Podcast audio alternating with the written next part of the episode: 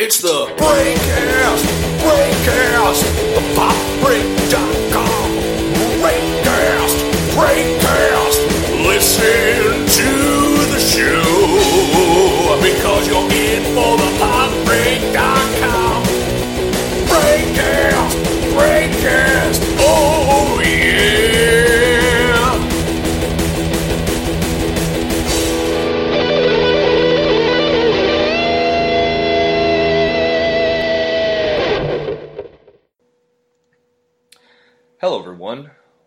Welcome to the Breakcast, the first Breakcast under the banner of thepopbreak.com.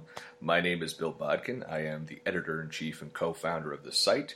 And yes, it, for all of you unaware, we have changed from popbreak.com, that little dash in the middle. We've ripped up the dash and we are now thepopbreak.com. Uh, we have a brand new look, a brand new design, and brand new ta- uh, outlook on life, as you would say, on the site. We really hope you check it out. Now, if you follow us on social media, all our social media handles have stayed the same. We are still at P O P B R E A K D O T C O M. That's popbreak.com, all spelled out on Twitter, forward slash popbreak.com, all spelled out on Facebook. And if and when we ever update our Instagram, it is at popbreakofficial. And welcome now officially to our second In Review movie podcast. And I'm joined as always by the California Kid, Pop Break's film editor, senior writer, Dan Cohen. Dan, Merry Christmas, Happy New Year, and joyous Hanukkah. How are you, my friend? I'm doing very well. Happy holidays to you as well. Happy New Year to everyone out there listening. And yep, this is our uh, this is our year in review 2016 for movies. So basically, uh, for me, let's see, Marvel Cinematic Universe sucks. Rogue One sucks. The Jungle Book blows bags. Uh, let's see, Zootopia should not be nominated for Best Picture. And, and you know what, Bill? And you know what else? Newborn babies, dogs, pizza. Not a big fan of those things either. I think that pretty much covers it. Most people would agree, Dan, that in 2016 you hated everything that brought people joy. Some of those things I just mentioned are true. The only thing Dan was extremely happy about this year was that his lying, cheating Patriots made the pay- made the playoffs once again, and you know that's about it. I think I think I covered it right. So Uh, we're now going to dedicate 45 yeah, minutes to Office Christmas Party, which I just saw today. We're recording this on New Year's Day. Um, so yeah, so strap in. And oh, you know what? We forgot to talk about uh, Jupiter Ascending uh, last year. So I think we need to dedicate um, about 65 minutes to Jupiter Ascending. First, first 45 minutes are going to be Office Christmas Party. Second 45 minutes is going to be Ben Hur remake. I think that's Oh. probably the rundown of events today. legit TJ Miller still might have a beef with popbreak.com. A- after this, Jack Huston might have one too. So, uh, okay, guys, let's buckle up and let's talk about bad movies. No, but in all seriousness, um, we are here to talk about the entire, well, most of the year 2016 in It's going to be a smorgasbord today. To me, uh, I guess in my opening thoughts, if I was an attorney, I'd have a wig on, I'd sip for my cup of coffee, and I'd say, This has been a year, and it's been a weird year, Dan. Uh, going into 2016, I think we both thought it was like, wow, there are so many sequels and so many remakes and so many franchises being this year. But it really didn't seem. It didn't seem like those movies really resonated with audiences. And as compared to last year, now we have these Oscar films coming out at the end of the year, and they are really, really sticking with people.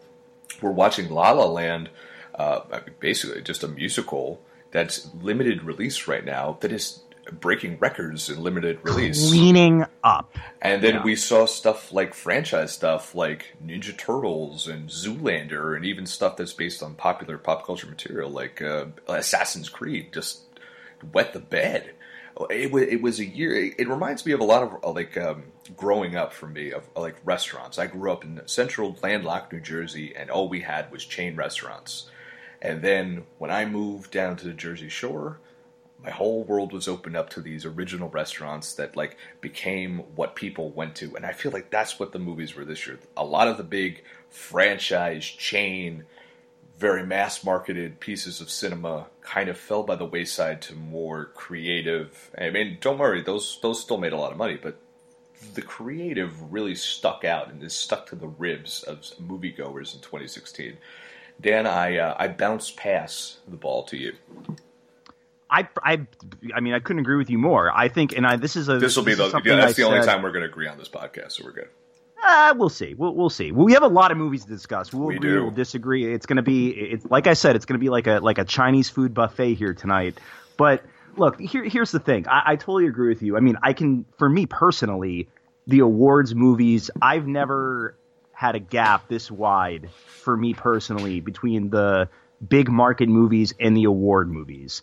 Um, I, I can't remember a year like this for me personally. Even like it's been rough for me with a lot of the big market movies because, as we kind of joked about at the beginning of the podcast, but it's not really joking, is even some of the blockbuster movies that everybody seemed to like, I did not.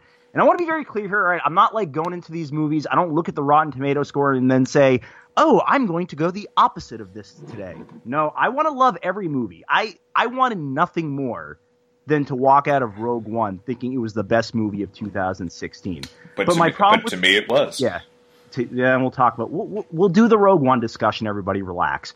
But for me, and don't get me wrong. I mean, there were there were a few big market movies that I loved. I loved Deadpool, Star Trek Beyond. I like X Men Apocalypse quite a bit. Um, I've written, I think, probably what 800 articles and why I love BVS. So we'll talk about that later as well. Arrival But- was a big one. That was uh, if you check out thepopbreak.com, Yeah, click I mean, the Arrival- click on movies right. tab, you will see our what our staff picked as top five. Rival was one of those movies.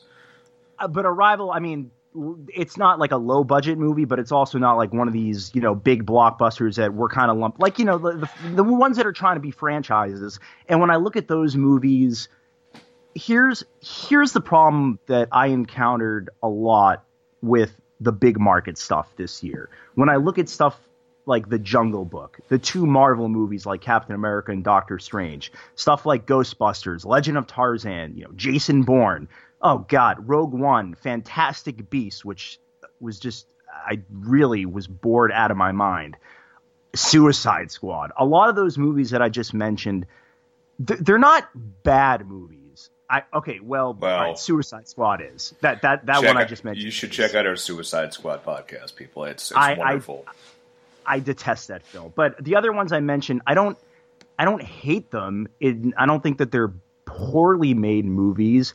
The word that I think of on those movies that I just mentioned is whatever. I, I just that's that's the problem with me with a lot of the big market movies this year, and it's a it's a scary trend that I'm seeing. Is that I don't think these movies are taking chances. I think they're playing it very safe, and they're just going through the motions and doing their franchise building and going on their merry way. Some of them suffered for it, like Ghostbusters, which was very fan servicey. Um, but you know, then there were other movies like Jason Bourne, which did fine. You know, there were movies like uh, The Legend of Tarzan, which did fine. And then there was a lot of movies that a lot and of I think actually you could say that movie did better than anyone could have expected. Right. I, I think I, I think we talked about this in our summer wrap up podcast, Bill. That I, think people just expected that movie to perform so poorly that when it didn't, it was like, oh, that was kind of a quiet hit. And it's just to me that, that that's the problem with a lot of these franchise movies is, and it's one of the reasons why I do gravitate, why I gravitate towards a movie like BVS, which is I think No, it's, It's- totally, yes, it totally, lot of- totally not a franchise. it has a way. lot of no no no but what i'm saying is is that yes it's part of a franchise it's it has it falls into a lot of the tropes of doing universe building and things like that but i also do think there's a lot of other areas where they take a lot of chances and they are like, ambitious um, like putting Negan and Maggie from The Walking Dead as Bruce Wayne's parents in the beginning, and we all know how that walked worked out on The Walking Dead for those two characters. I think, uh, yeah, I think it was Jeffrey Dean Morgan who plays Thomas Wayne as well. So Yeah. uh, a little bit of a Zack Snyder alum there. Whereas, so th- that that that was the problem with me, and that's why I just kind of went against the grain a lot this year. Is there are too many of these movies that were just whatever, and they all felt the same. Were the award movies? You, I mean, take your pick. It was an eclectic mix of greatness. You had stuff like Moonlight juxtaposed with La La Land. And so I think that's why, for me, the award movies hit really well this year, whereas uh, a lot of the big blockbusters and the franchisers were duds. Here, here's a, just let me postulate this, put put this out there for you. Postulate away. Uh, would you say this was the year, even with the big movies, this was the year of word of mouth for movies?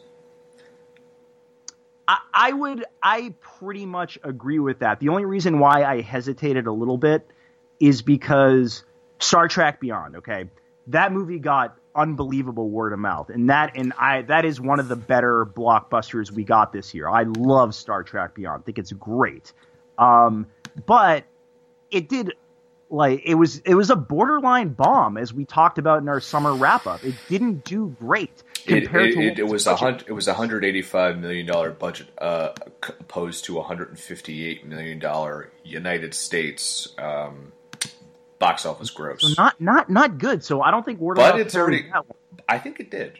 I think it did because I mean, maybe I, I okay. Here's what I'll agree with you. I th- think those it, trailers prob- in the it could have been worse. It, no, they. You're right. They weren't great trailers. I mean, I liked them okay, but it did turn a lot of people off. Plus, it had to. Even though I don't agree with this, I like Star Trek Into Darkness, but in the do minds of many, that wasn't good. I so like it it did too. have to suffer. So it did have to suffer the sins for the previous film, Mm-hmm. which the majority of people did not like.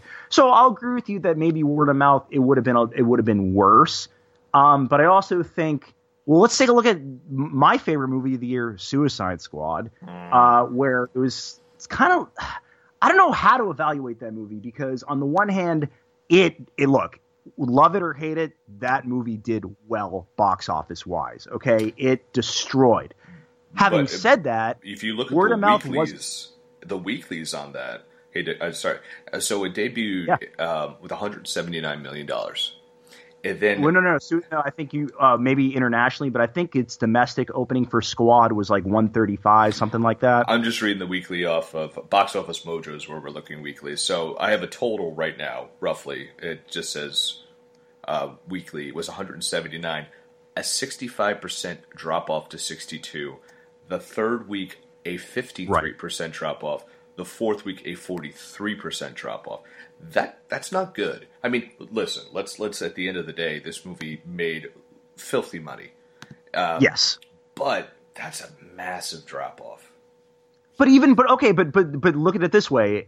Uh, let's look at Doctor Strange, which that that's another one did very well. Nobody is crying for Doctor Strange. It's another big hit for Marvel. Having said that, word of mouth on that movie was pretty damn high, yet made Yeah. less money than Suicide Squad. So how do how do you and plus uh, th- th- here's where it gets really weird is that Doctor Strange that's right in the they're just going off the Mar- Marvel rhythm right they're they have all the momentum in the world where Suicide Squad had you know crap momentum from BVS yet and bad mm-hmm. word of mouth coming out of opening weekend and that movie still made more money than Doctor Strange Well, I'll I'll counter that by saying Suicide Squad.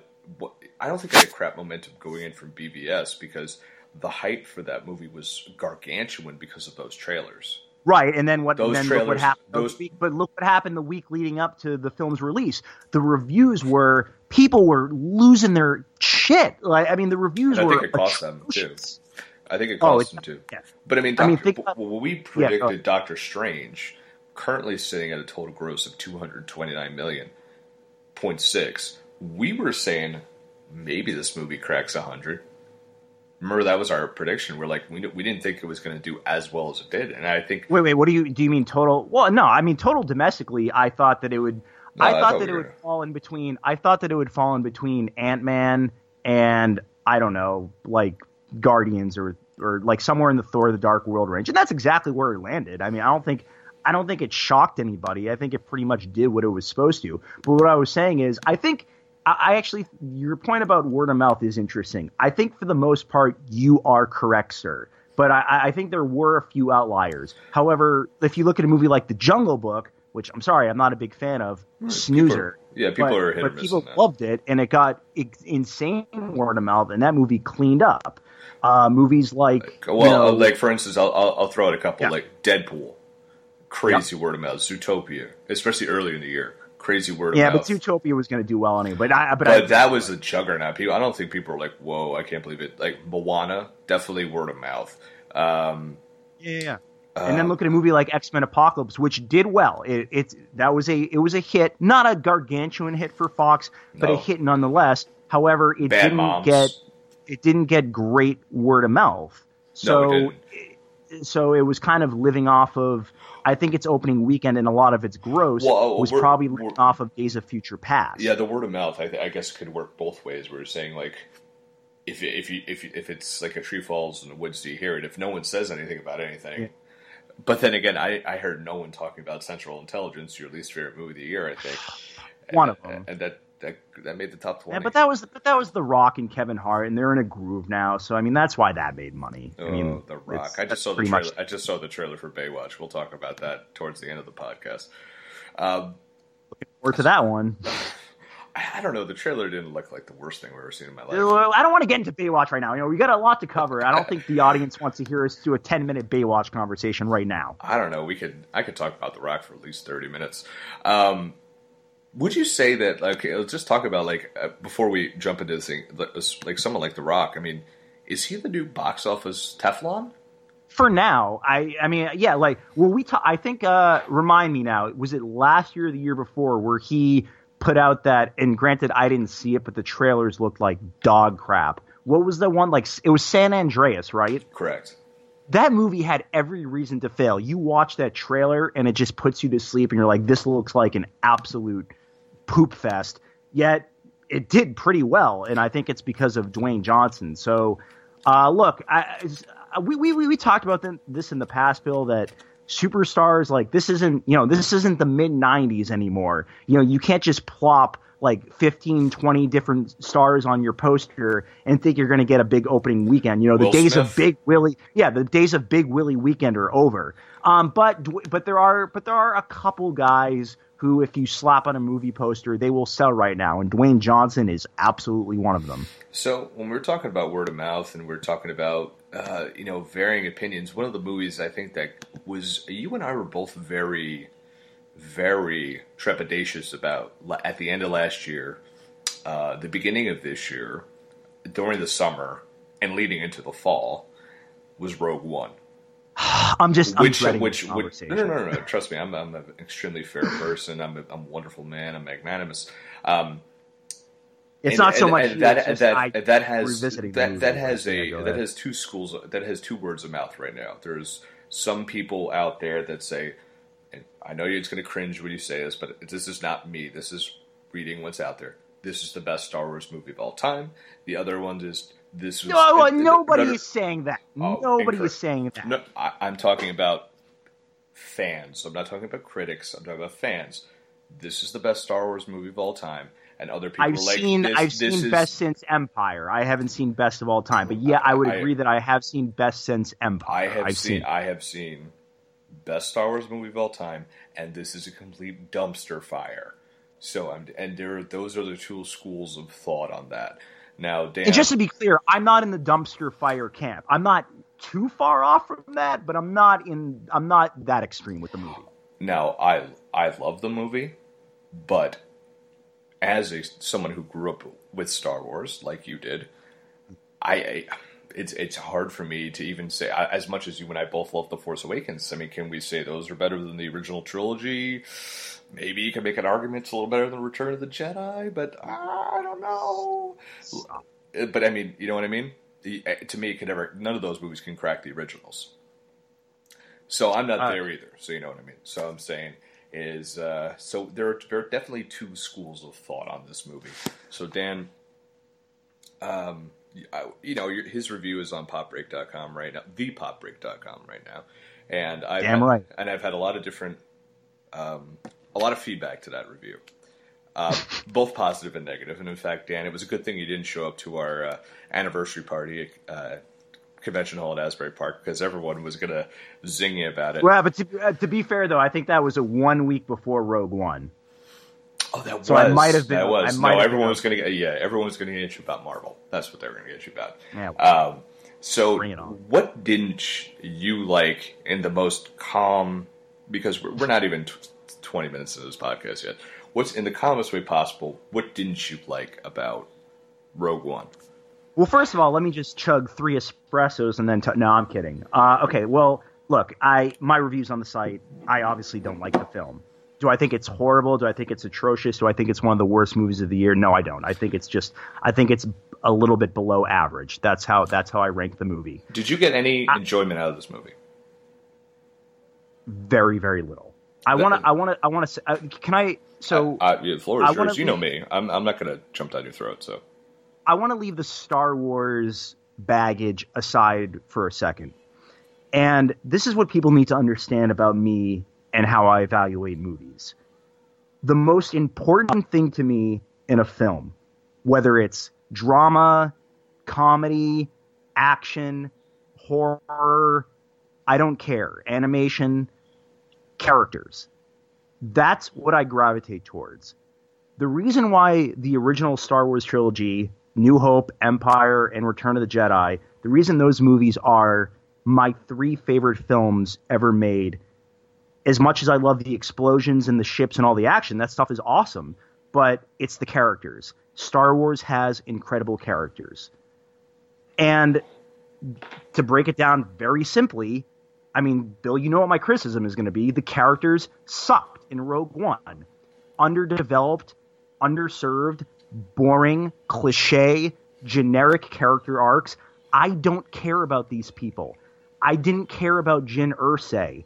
You, the, her story is so criminally understir- I think you just called her Jim It's Ursay. I think you called her Jim Irsay. I did not. Jer- Jyn Erso. What, what's her name? Did I, did I really say Jim Irsay? You said Jim Irsay, who was like an Whatever. executive the NFL Colts. playoffs are, are on my mind. So yeah. Well, speaking of the Colts, they're not in it. Oh, that's a shame. But Mm, anyway, no one cares. About um, so yeah, so th- that's that's the main reason why. I mean, that's one of the primary reasons why I don't like the movie. Is I'm sorry, the characters just don't do it for me, and I think that they had a chance to really delve deep into some of these people, but they chose to go with fan service garbage instead of develop some of these characters. And I'm going to give you, I talked a little bit about this in review, but I'll give you a very specific example. Like the reason why I just laugh at people when they say this is better than The Force Awakens. I think you can't. I mean, well, connect. Well, I'm sorry. I had a, I Yeah, have a theory about. I don't think you can compare the two.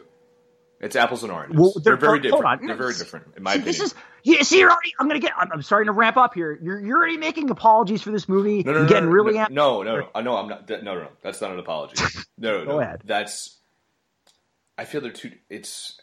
They're Star Wars movies. They're Star. That- I, see, I, I, that's- I understand, the but I try. I, I, I like. I'm just like. I can't put them side by side. It's like, oh, which one's better? No, no, no. I just.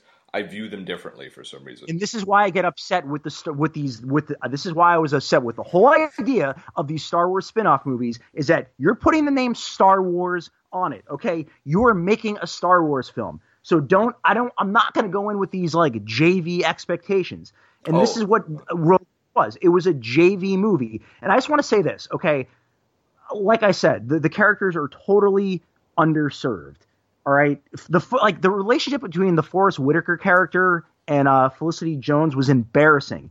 You needed meat to that story, and they have like one scene together. It's pathetic. So I don't like the characters. Leaving and you know what really ticks me off though is that you know the majority of people love Rogue One. I know you liked it and fine. If you were all entertained by it, I you know I'm jealous of you. I wish I could be entertained like you were.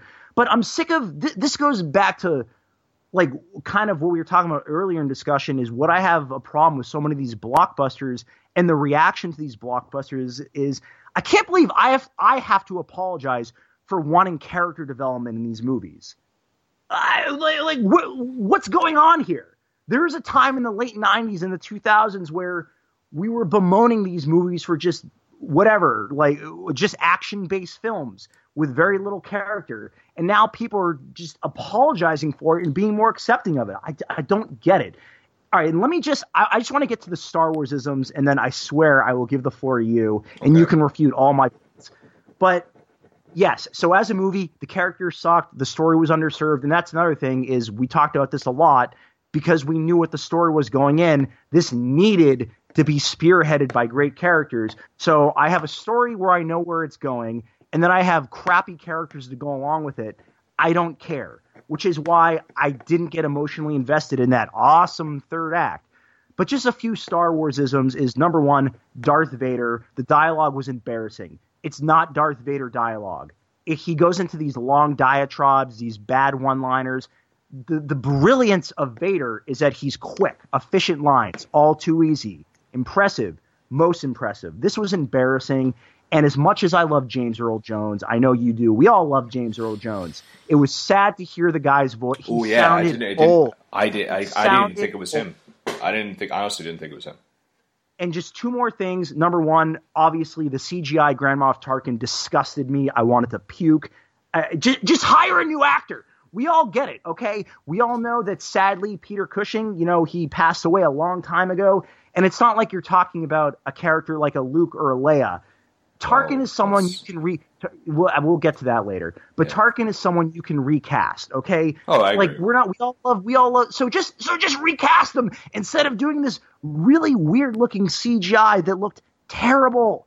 And then the last thing I'll say, and this is what I feared the most about the Star Wars spin-off movies, and it's what I am so scared of when I go into this Han Solo movie, is that they do things to pad the story and they explain things that never that never needed to be explained. Oh, and by the way, I guess we should talk about spoilers for Rogue One. But spoilers right now Oops. the the the fact the fact that you find out that the hole that the exhaust pipe where they blow up the Death Star, the fact that you find out that a random scientist put it there on purpose ju- just gutted me. I liked the idea of that it was a random design flaw by the Empire. I, I thought that was intriguing. I, I liked joking about it with when I was growing up. I like the fact that you could put your imagination to it. Why the hell would they leave this hole open? But now it's ruined. So now the next time I watch A New Hope and Luke blows up that Death Star, I know that ooh, it was planted there by Mads Mikkelsen. I hate it. It sucks. I don't care if you all think I'm overreacting. Rogue One bored me. There's some cool action. I like the droid character. That's it. It, just I hated it. Bill, go. So a couple things where I'll, uh, um, I think, and I was speaking with a friend of mine about this, one of my best friends. I feel like this would have worked. I think it would have been an interesting concept. I think I posed this last time, last year. It would have been interesting to see, excuse me, Rogue One as a series, as like a Netflix series. And this way, I think you would have gotten all that great action, but you also would have gotten for those for character development. If you were looking for that, then you would have got it there. Agree or disagree? I would have been more accepting of that, and I think it probably would have been better. Ser- because, well, here's the thing: if it was a Netflix series, then It would have been. It would have been rated R. I- I will. Then I, you know, I, I, could also choose to ignore it. so, You- but you wouldn't- because this but is a you- movie on you the big have. screen, I have to accept it as Star Wars. I don't know. I ignore Rebels. I ignore all the cartoon shows. So I don't know about that. But I, I agree with your major point that yes, I think it would have served better as a TV series. So for me, this was a, ro- a World War II team up movie put in the Star Wars universe. And one of the tenants, uh, and one of the things, like a Dirty Dozen, like a lot of movies like this, Kelly's Heroes, um, Where Eagles Dare, list goes on and on. You have these characters, and they aren't as the most fleshed out as you want, but you understand.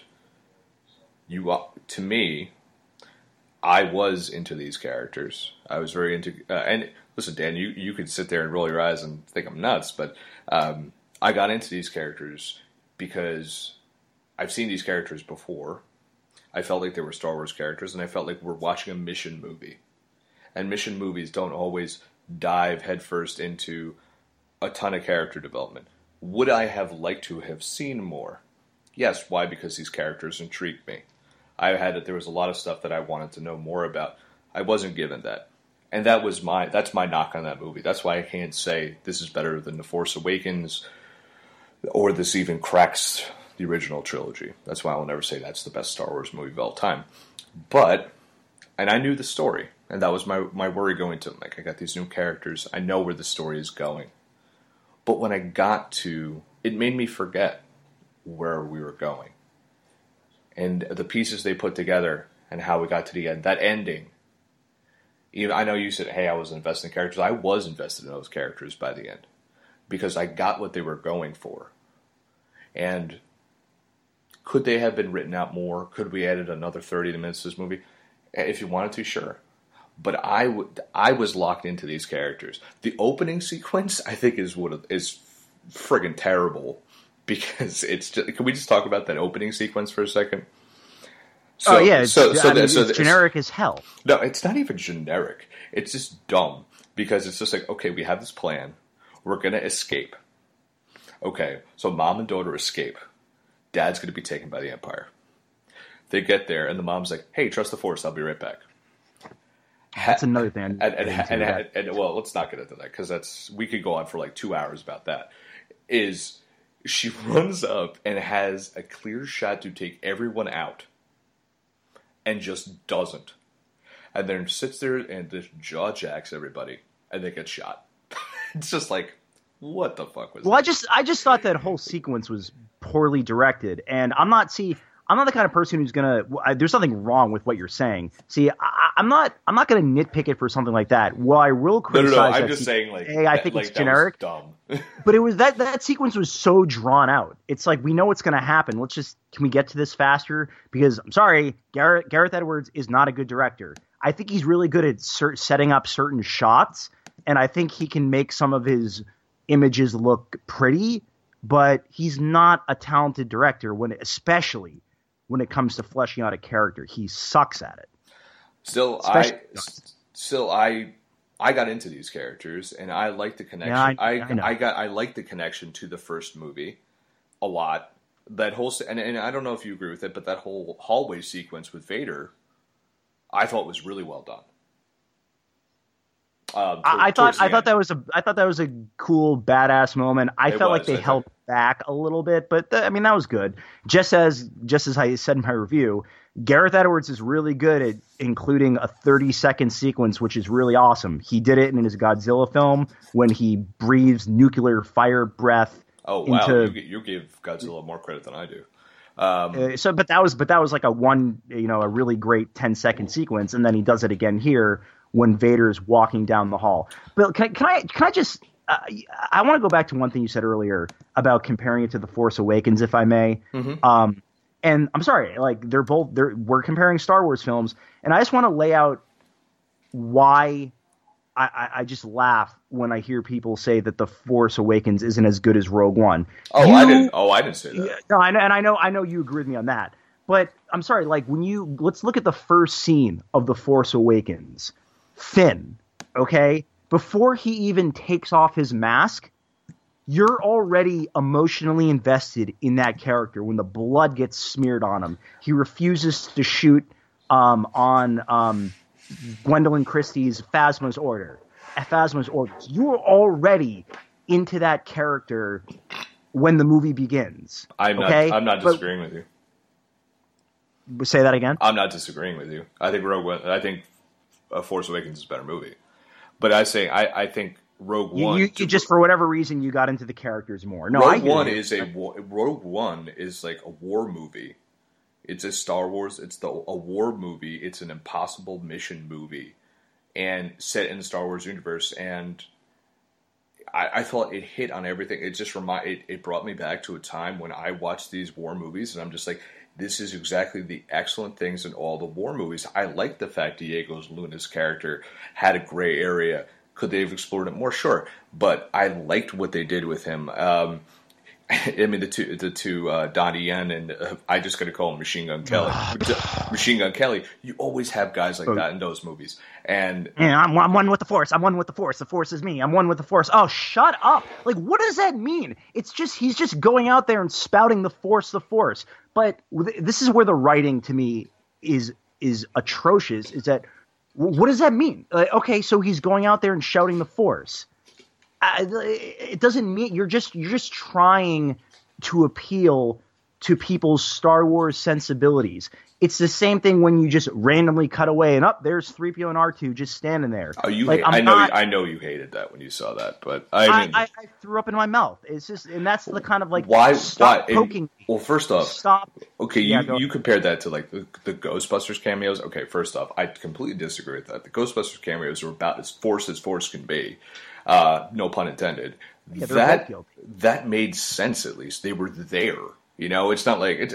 Did you need to put them in? I guess not. But I I got a little chuckle out of it. But I mean, trust me, there were. That wasn't as bad as you know the end of that movie where with Leia, like That wasn't a great. That was Nah, fa- that was well, that was fan service that you didn't need. we knew You we were, and that's part of the reason why I didn't get into the third act. Is like, let's just get to the. I know, I, I knew that was going to happen. I knew you were going to get a big CGI lay at the end. You like, didn't let's even. just get, you let's just get you could have and- if they could have ended it with her back to everyone.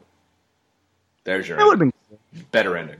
Better Oh, ending. one of the few things I did like, I did like, I did like Bail Organa. I thought it was cool that they brought back Jimmy Smiths Dude, or well- Smiths. Is well, it Smiths or Smiths? It's Smiths, but I mean, listen. Anytime you can put Jimmy Smiths in a movie, it's always a good thing.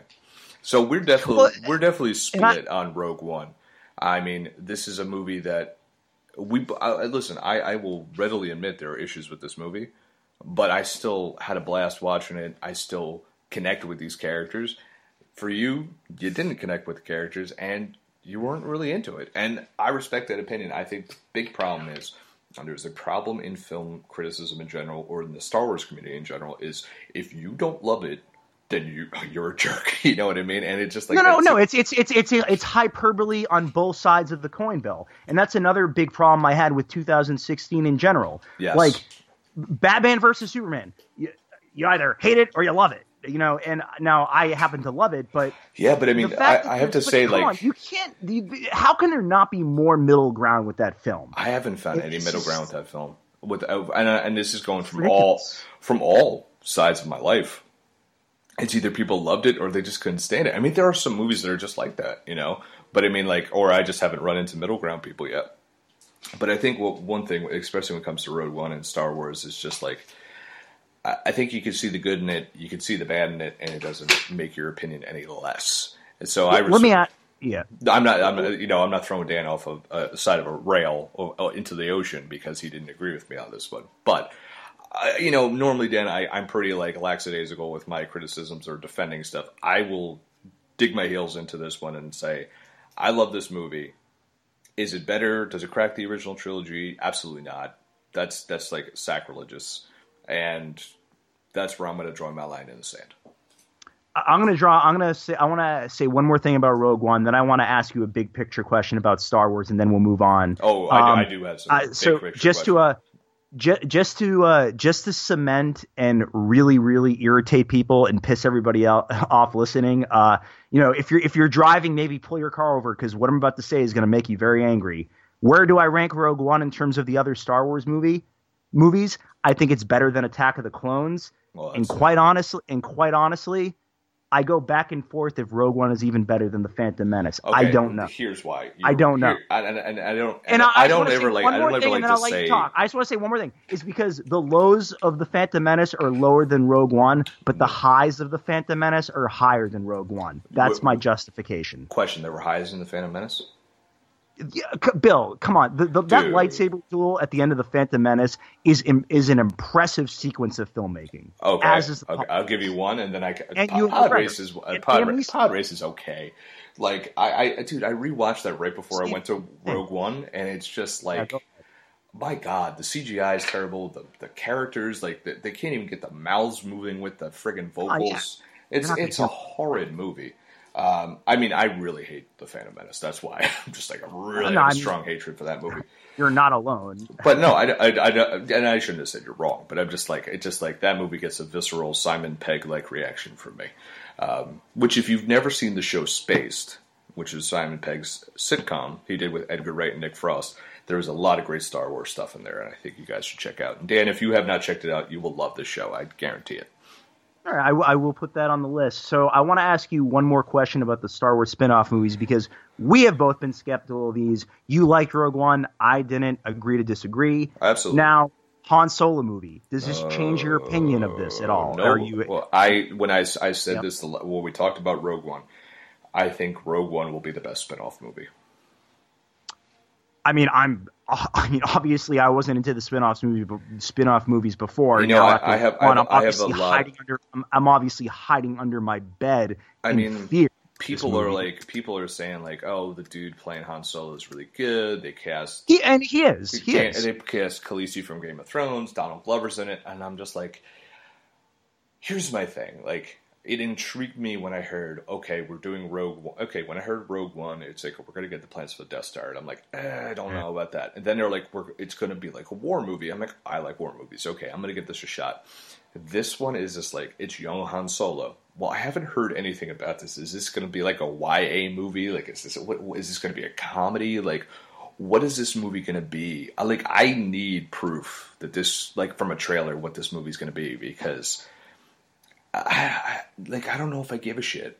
Like I really don't. Well, oh, I'll say a couple things. I mean, w- I told you that one of my big kind of depression points of Rogue One was giving you it giving you exposition that you didn't need, like the where where the hole in the Death Star came from. I- so I I, can it. only imagine. I can only imagine what's going to happen with this movie. Is we have a little get- more. We have a little more backstory on Han Solo, though. I mean, he was an Empire trainee, right? I mean, I think we, it's pretty well we known. to? So we all know the story anyway. I will say, I will say this though. Here's the one glimmer of hope I would have for the Han Solo movie I think is I, I think I know the caliber, the caliber of director.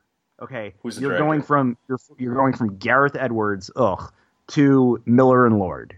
Pretty pretty pretty big difference. So here's where they can make it good. One, we see when the Millennium Falcon makes the Kessel Run in 12 parsecs, which we will.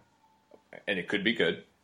And or He'll meet he'll meet Chewbacca. he'll meet Chewbacca, He'll and win the Falcon. Lando. Any more story points you want me to rattle? I would love to see his the gangster side of things with um, uh, with uh, Jabba the Hutt. yeah, I, I would definitely be up for that. If they were able to make it part comedy, part action, like Miller and Lord can do, but not make it obviously. I don't want Twenty One Jump Street in space, No, no, no. I know what you're saying though. but Right. like if you can make it like the stuff with Lando, they should have a good chemistry. And if Yeah, you, if you're going to show me races and you're going to show me um, like the gangster, like the crime element of stuff when he's a smuggler, I might be into that. But like, man, I got to see something. I got to see something because that's man, that's not really doing much for me as much Well- as Episode Eight, which we will talk about at the end. Yeah, and that so the Han Solo movie, long way off. I mean, we we're still talking about 2016 films, Bill, and that is a 2018 film. So Yeah, we will put Star Wars off. to rest for now. I think. Uh, well, the one thing that it was a, a big thing I know that your discussion on the site was, and a lot of people um, wanted to debate you on, and we've had plenty of debates on. It was the superhero movie genre, which will not be going away anytime soon.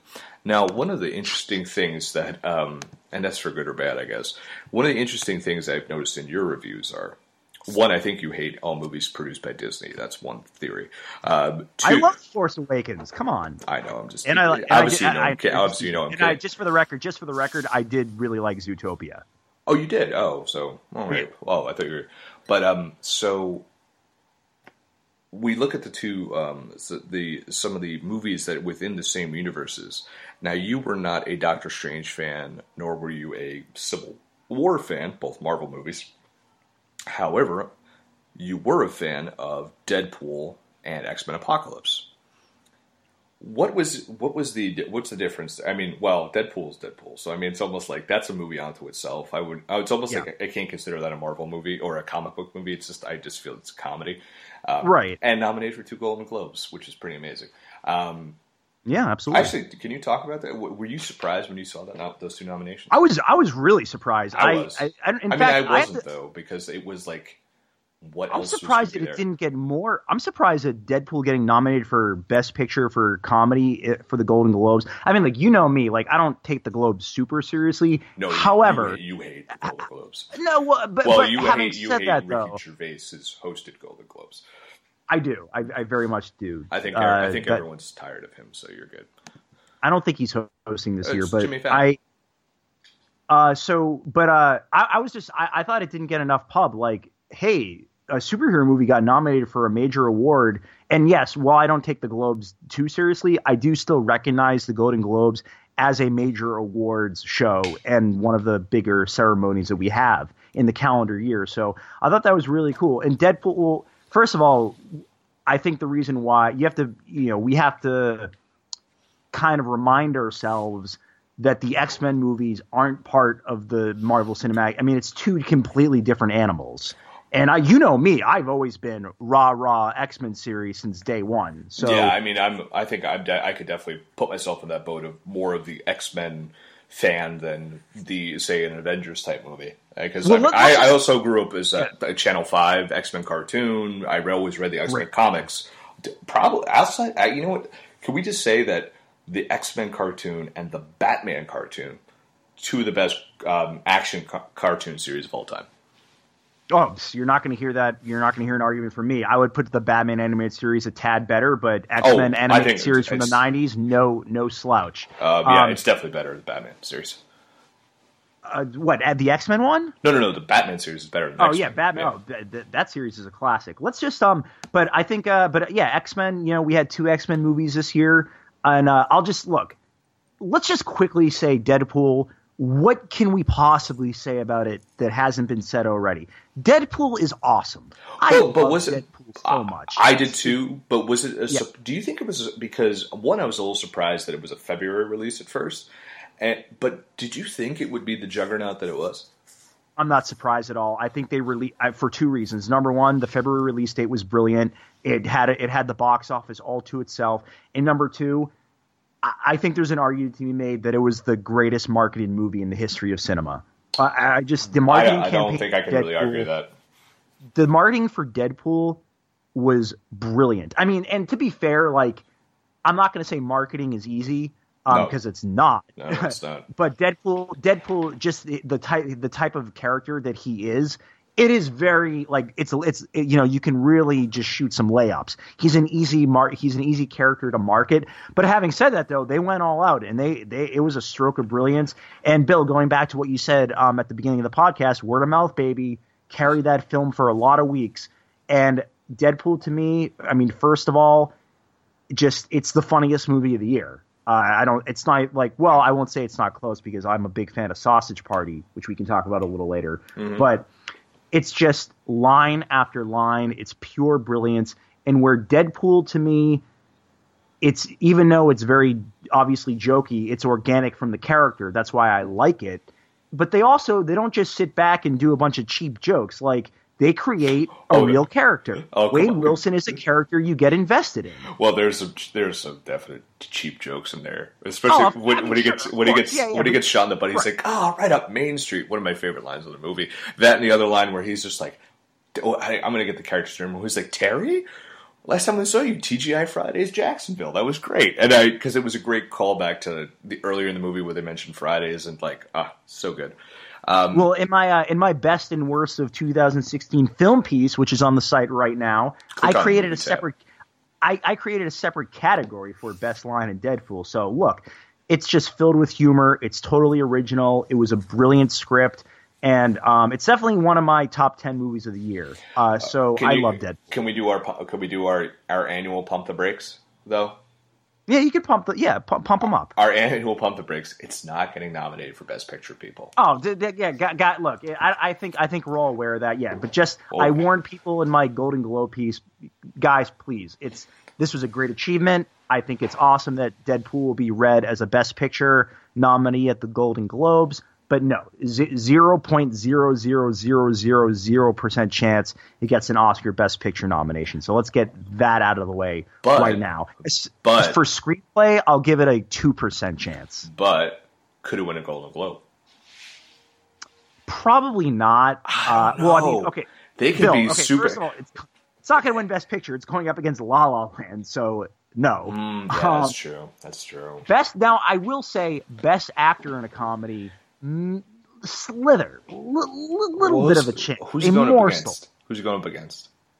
Ryan, uh, he's going up against Ryan Gosling, who will probably win that award. But he could lose that award because he's lost a million other things. Yeah, but I think. I think. I think. But you know, just think of the the speech you would get out of that would be amazing. and if he like he went on stage as Deadpool, that'd be hilarious. But no, I, I think um that's the one uh nomination I'll give it a, a slither of a chance. He's only he's also going up against. I mean, I would put him. I would put him third in this list. We've got Colin Farrell in The Lobster, who I think is number two. Hmm. Ryan Gosling, La La Land. I think he probably has better odds than Hugh Grant for Florence Foster Jenkins. And then I, I actually like seeing Jonah Hill here for War Dogs, but Jonah Hill's a distant fifth here.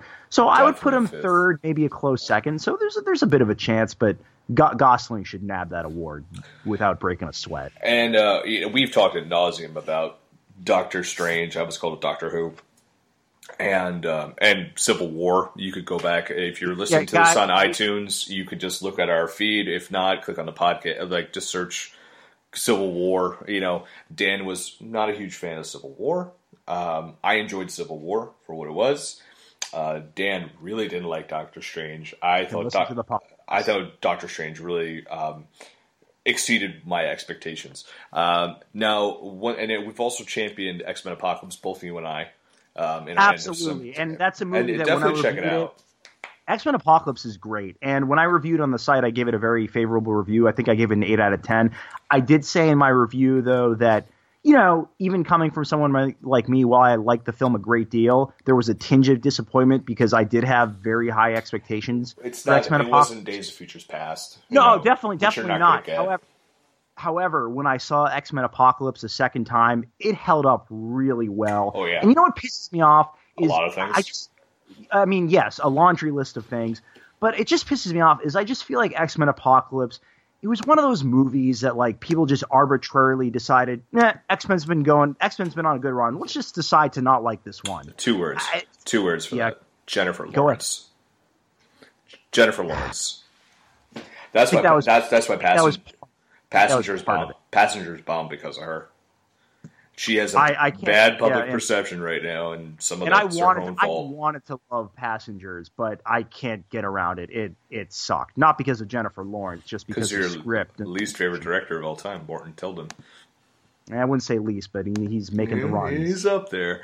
Um, Bottom line, go see X Men Apocalypse if you missed it. And we also talk. We've also talked at length about the DC universe with Batman BVS, which you have championed to uh, to no end. Which and I, I take good it for forward you. for that film. That is the. I only reserve bullets for family members, and uh, and uh, and and you, um, and then Suicide Squad, which you would actually throw bullets at. Yeah. Um, I, I just- would you say that Suicide Squad was the most disappointing of the movie movie of the year for you? uh, was yes, it's the understatement of the year. I'm uh, Suicide Squad. I, I I detest that film. Um, I said in my article in the best and worst of 2000, the 2016 film piece that I was I was walking around Target the other day, and Never I a just bad thing. Yeah, yeah I mean you, it's never a bad idea to walk into a Target or a Best Buy, by the way. Nope. Um, and I always just love looking at the Blu-rays. I saw I saw Suicide Squad on the shelf, and oh, it's the extended cut. Come see all the scenes that you missed. That, and I just stared at that Blu-ray copy bill, and I, I filled me with rage. I seriously, I I think I hate that movie more, and I've only seen it once. I hate that movie more than I did when I first saw it. Also, side note, um, I recently, I, you know, traveling, I did a little bit of traveling for the holidays for Thanksgiving, and then I was in DC a little while ago. Um, so from like DC back to LA, it was free on an airplane. Didn't watch it. I just look. I mean, you there. We have a podcast for that too, so it's impossible if, for me to recreate that anger. I don't. If you I, want the I full, really, I want you to have a good start to the new year, Dan. I don't want you to recreate that. So if you want the full brunt of why I dislike Suicide Squad, you can listen to the podcast. You can read my original review of the film.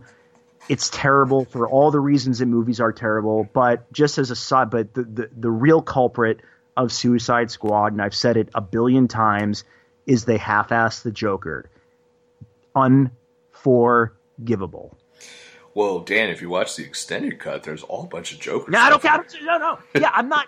That just pisses me off more. No, I'm. I'm. I, I'm not a big fan of director cuts and extended cuts. The, you make the movie. That's the movie you make. That's what part. Of, that's what filmmaking is. It's it's a group of people making decisions, making editing decisions. You know, there's no there's no mulligans in the Dan Cohen camp. All right, that's the movie you came out with, so you have to live with that. So let's talk about the super superhero movie as a whole. Um, you you hate Marvel, a- so we're not, we're not going to talk about that uh, for right now. DC, don't- DC. I so so you asked me the question about Yeah. where do you how, how, what's your confidence level after Rogue One for uh, subsequent Marvel um, Star Wars movies? After seeing BVS, which you have very high, and Suicide Squad, which you have very low, what's your confidence level in the subsequent uh, DCU DCEU? Gosh, I can't even. What do you call it DCU? Uh, uh, whatever the DC movies. What's your confidence level in what can happen there? I, I, I have absolutely no clue. it's it could go in a hundred different directions. I mean, I, so you know we've got we got we got two of them coming out next year, Wonder Woman and Justice League, and the one. I mean, look, the Wonder Woman trailers look fantastic, and by all accounts, it's gonna be a great film. Uh, That's how I felt with Suicide Squad, though, and I guess for me personally, because Bill, you you brought it up. I'm look, I I've said it a gazillion times. I'm not a big fan of the MCU, and to me, because BVS got such a negative reaction, um, I think that's that's how the studio is going to react, and I think they're going to overcompensate for what people didn't like about BVS, and it's and they're going to infuse Marvelisms into it, and that's what I think happened with Suicide Squad.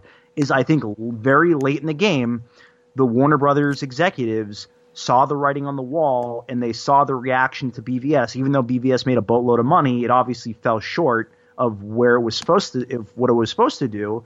And I think late in the game, they changed that film and they made it the forgettable crap piece of crap that it is. Well, I And heard so there are. my- I heard there are my feeling with these six. two films next year. I heard there are like six cuts of Suicide Squad. and and that to me is no way to make a film. That's no way to make a film. That you don't have. I mean, you, you you have people in six different directions. I mean, that's why that's why the Green Lantern movie in 2011. That's why Green Lantern sucked. And look, Batman versus Superman, Bill. You know I love it. And look, for better or worse, that was Zack Snyder's movie. He made that film with very little very little interference. When you watch BVS, you know that is a Zack Snyder film. But when you watch Suicide Squad, you can tell that there's 500 voices trying to figure out what to do and how to market it and how can how they can get the most out of what character and trying to appease all these different fan bases and all these different demographics. And that's how you make a movie wrong. And to me, that's why that's a big fear of what I have with Justice League and Wonder Woman. I, I, I want to talk a little bit about the, those more in detail later on in the mm-hmm. podcast. Sure, sure. When we start previewing 2017. But that's really the bottom line. And and so, Bill, my outlook on the DCEU, I'm skittish because let's take a look at the Flash, right? God, how many directors has that thing been through? I think it's on a, I think we're on the third director, I and now and now and now we have the, all these uh, rumors that the Batman had, doesn't even have a script, and Ben Affleck might not be involved. And Well, mm, well, I- That I just want came to out put today. a hold on that. yeah, I want to put a hold on that for a second. Uh, but but but why do you think directors are leaving the Flash? It's because Warner Brothers wants more control over these things, and it's because they they haven't been doing as well with the director driven movies, even though I've enjoyed them. And so I think we're moving towards a we need to marvelize these things, and I think that's what's happening with the Flash. I think it's also that's weird that you have a Flash series, and then you're gonna make a Flash movie, different guy. Mhm. That's weird. Uh, Uh, okay. but as far as the bat, just very quickly, I want to follow up on your comments on the Batman. I didn't see that today. oh yeah, it just came look, out today, like this afternoon. I want to be very clear. Ben Affleck, okay, he will have control over that movie. Okay, like He if- better. Now I'm not, I'm not saying I'm not saying that there might not be issues with the script, whatever, but Warner Brothers ain't controlling that guy. Okay, because if they know they do, then Ben Affleck's going to say, "See you later." Uh, I'm Ben Affleck, and I'm going to do what I want with this movie. So, in terms of will the Batman be a director-driven project, that I'm not worried about. That is Affleck's baby. well, I think we can both agree that you and I are unabashed Ben Affleck fans. So Yep. And Live by Night was solid. I know it's getting rough reviews. Speaking of 2016 films, um, I, I liked it. I think it was one of his weaker directorial efforts, but it, but having said that, it's still a very good movie. And um, I think it's just another one of these examples of honestly what I was saying with X Men Apocalypse is I think the Jennifer Lawrence factor, if you will, Bill. Oh, Ben Affleck's been doing a really great job as a director, and he's been getting a lot of praise. Eh, let's just decide not to like Live by Night. I don't know, but I mean, I don't know. It's um, It's a good movie. Well, here's here's here's my other thought on that. I could, have not seen Yeah, the movie. I will see it though. Um, bar set too high. Or did, I mean, look, it's- lofty I- I don't. Th- I don't think he's in Jennifer. I don't think he's in Jennifer Lawrence territory. I just was. I'm wondering if he's like the bar has been set too high for his directorial stuff. Because I mean, hey, look, he. I mean, Well, as it that's should, really, as really good. You know, so. You know, I, we can see that with pro athletes. Hey, someone has a I she did not give me a reason to care. And I just look at Fantastic Beasts and where to find them, and it's like, are you serious? Four more movies of this? Oh, oy vey. I j- no, no, thank you. I, I can't do it. So, were you disappointed Made a lot of money though. Gods of Egypt tanked?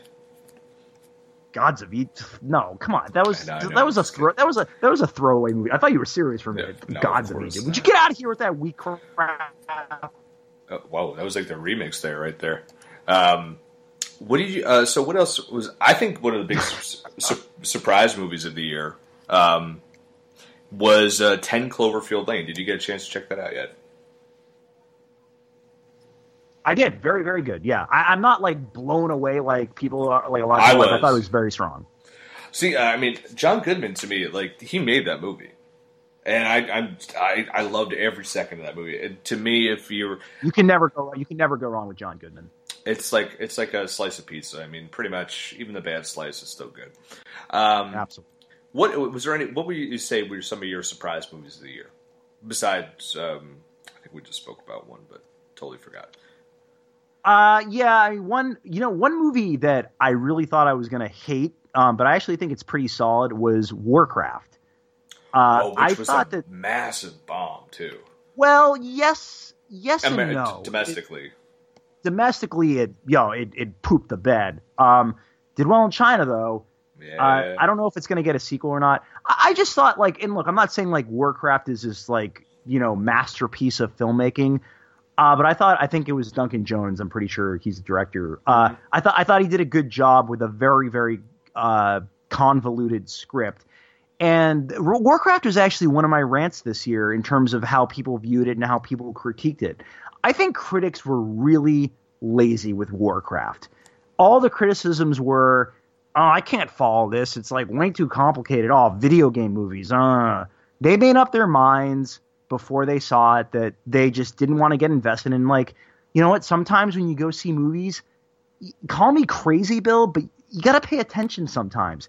This is coming from somebody I never played one minute of War of the Warcraft video game. Okay, and I caught onto the story just and and I, and I caught onto the story just fine. And I, I thought I thought there was some really there's it was a little rough in the beginning, but I thought they did some good character work. Uh, and the vi- the visual effects were incredible. See, uh, it has think- this opening sequence where it it really it's it was kind of like uh, it was very Avatar esque, but this was even better than Avatar because it actually had people I cared about. Oh yeah. So um so I thought Warcraft was solid. Has its issues, but that was a nice little surprise for me.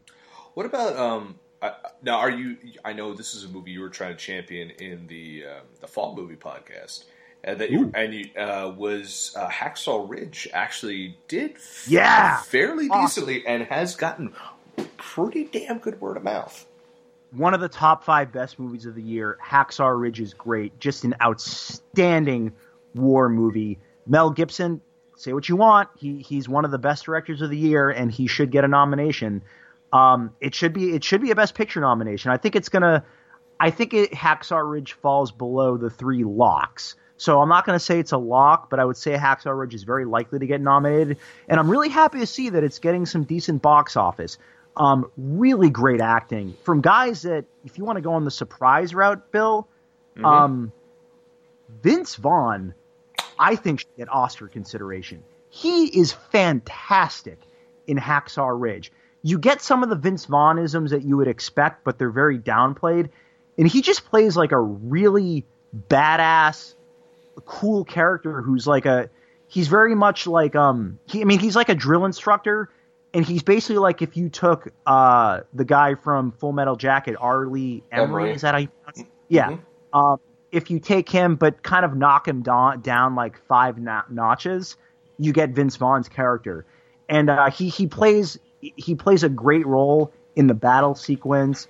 just a guy you can really root for and get on board with. And I, I really was uh, endeared with his performance. So, yeah, Hacksaw Ridge was fantastic, and Hugo Weaving. I can't, I cannot believe he's not getting a sniff of awards buzz because Hacksaw Ridge, the movie itself, is getting a lot of awards buzz. So I'm not sure why that's not translating to the acting department, but Hugo Weaving has this one scene that floors you. He's he's great. Yeah, Hacksaw Ridge is a great one. Were you surprised at all at the box office um, clout, I guess you say, or the box office uh, victories? Uh, it's wrong words I'm using of Sully. Uh, no, not at all. I, I, I wasn't surprised by that at all for a couple reasons. Number one, hey, Clint Eastwood can bring him in, man, and you know, plus you pair that with Tom Hanks. Plus, it's a story that everybody knows about and they all love. And I think I think you waited a good amount of time. The timing was just right for that one. Plus, they released it in September with with zero competition, so not surprised by that one at all. And I like Sully quite a bit. It's not it's not like Oscar level. You it's just you- very it's you- just very good. It's just very good. Definitely worth your time. A nice, tight, officially made movie. A good hour, forty minutes. You'll leave happy. No, no. You think I think I could see uh, ancillary Oscar noms for this one. I don't. Pro, I mean, maybe like maybe like a couple sound editings Yeah. or something like that. Yeah. But we'll see. But good movie though. Um, now, and you said Sausage Party. That, that's something you were really stoked about. Man, I, I love that film so much. I actually have to tell you. So my review, obviously, you can find on the site, and I gave it an extremely high review, and I love that film. I waited a long time before I watched it a second time because sometimes, you know, sometimes with movies that I love, I I, I, have a hesitation about seeing them a second time because I'm afraid that I'm not going to like it as much. It loses the I luster. had- I- yeah. I had that fear with Sausage Party, but a couple weeks ago, I finally I bought the DVD and I sat down to watch it, and I was really nervous. I was like, I, I really want to love Sausage Party this as much as I did the last time, and I'm happy to report that it holds up. Brilliant film. First of all, it's funny as hell. Uh, it's just it, it- the the best the word I would use to describe Sausage Party is clever. It is just such a clever film, and what I really have to credit I can't believe I'm saying this, but I've already done it in our summer wrap up. I've got to credit Seth Rogen though. They really went deep with it. And that's what I was afraid they weren't going to do. I thought it was just going to be a Seth Rogen comedy. How about if the food get high? How about if the foods get high, man? but no, they don't do that. It's They, very, they go it's deep very uh, spot on impersonation. they, they, they go deep with it and it's it's a brilliant script and i'm sad because probably not going to get a best animated feature nomination i'm holding out hope but it doesn't look good and so that is one movie where i mean you know it had a pretty good box office but please if you have not seen sausage party i implore you to do so however if you are someone who gets easily offended maybe not the movie for you but otherwise go check that one out Well, you've been listening to this podcast for long enough, so if you're easily offended, sorry. Because we, oh, well, I'm not drunk on this one, so it's like I think during the Suicide Squad one, I was like, I was bombed, and um, mostly because I didn't have to talk about it. Um, I'm just trying. What what else is? I know you did.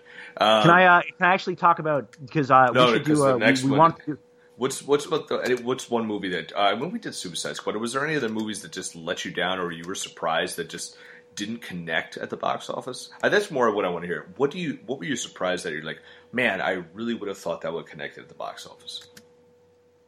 honestly. I'll, well, I'll, I'll, I'll uh, Oh, I mean this one it has J- Jason Bourne. It has its moments. There's a couple really really good fight scenes, but it just fell flat. Um, so that was kind of disappointing. And to be honest with you, just to go back to the superhero realm for uh, for a while in the Marvel realm, I, I was really hoping for Doctor Strange to really wow me. That's one that I really wanted to love, and it's just frustrating because I think I think there was such a potential there, but they go Marvel with it, and they just they don't want to get their hands dirty. And look, we talked about that film ad nauseum, but that was just one of my other big disappointments. Two movies that really kind of popped out for me as terms of how well they did it, Yeah, both in terms of box office and, and like um, more word of mouth than anything, was Kubo and the two and uh, Kubo, that animated movie. Like I have it sitting on my table. I've been waiting to watch it. and everyone I know has seen it has been like raving beyond belief about it. Um, It was it, it wasn't a huge hit. It was a sixty million dollar budget dom- against the domestic of, um, oh no, it was a total, just including foreign. It was um, so it, no, it made about okay, it made a little bit of money. It made about sixty nine nine, so it made about nine million dollars. Yeah, profit. so not bad. Yeah. But like that movie, people just like everyone I know went ape over that movie. Just absolutely loved that movie. Um, I can't wait to see it. I, I'm totally uh, totally digging. The other one, I guess, was a big surprise. I mean, I think we could both admit it, although I hear mixed things about it. The Shallows with uh, with Mrs. Ryan Reynolds. I yeah, mean, no, that- definitely. it's that on my like list. I just I didn't get a chance to see it, but no, no, I definitely want to check it out at some point. I can't see everything. Seventeen million dollar budget and made over 119 worldwide. I mean, that's um, Cleaned up. a super huge hit. The movies that I'm surprised were not the you know barn burners or were not basically critically well received, and I think we talked about this one in our fall podcast was Allied with um, Brad Pitt. I mean, Yeah. I don't know if that was the I saw. fallout from the divorce or whatever, but I mean, people just did not connect with that movie, and you saw it, Dan. I mean, I don't know if you reviewed it or not, but like, uh, I, I didn't I didn't review that one for the site, but um, I thought it was a solid movie. Like nothing that blew me away or anything, but it was it was good. I, but yeah, those trailers I, really just- had that whole like Oscar, like classic yeah, Oscar vibe. You know, But Bill, you know what? It's just it's one of those things where a good trailer. Oscar time Oscar time is a competitive field, man. And while Allied is a perfectly solid film, it just paled in comparison to the heavy hitters we got this year. So look, it's definitely worth checking out on DVR or, you know, whatever DVD, Netflix once it comes up. But I mean, look, perfectly fine film, but yeah, the trailers undersold it. It was not well marketed. And look, I look, Robert Zemeckis, he doesn't have to make another movie for the. I mean, the guy has done Oh, enough. Okay, so Well, but the- the he- other- he's just you, you just can't sell you just can't sell his name anymore. The other two movies, I think, um, that kind of surprised, well, a handful that's kind of surprised me, both critically and financially. Critically, a little surprised at the how poorly Hail Caesar was received, the Coen Brothers movie that came out earlier this year. I just, I just heard overstuffed, bland, not their best. Uh, Um, that's that was my pretty much what I said in my review. I know. I tried channeling you when I did that. Um, and then uh, the Nice Guys. I heard one person was like, "That's my favorite movie of the year," but everyone else was uh, actually uh, Tommy Tracy, who's our uh, one of our film reviewers. I know he loved the movie, but most people were like, "Eh." That was a that was a that was actually that was a big big disappointment for me personally. I'm pretty sure I reviewed that one on the site.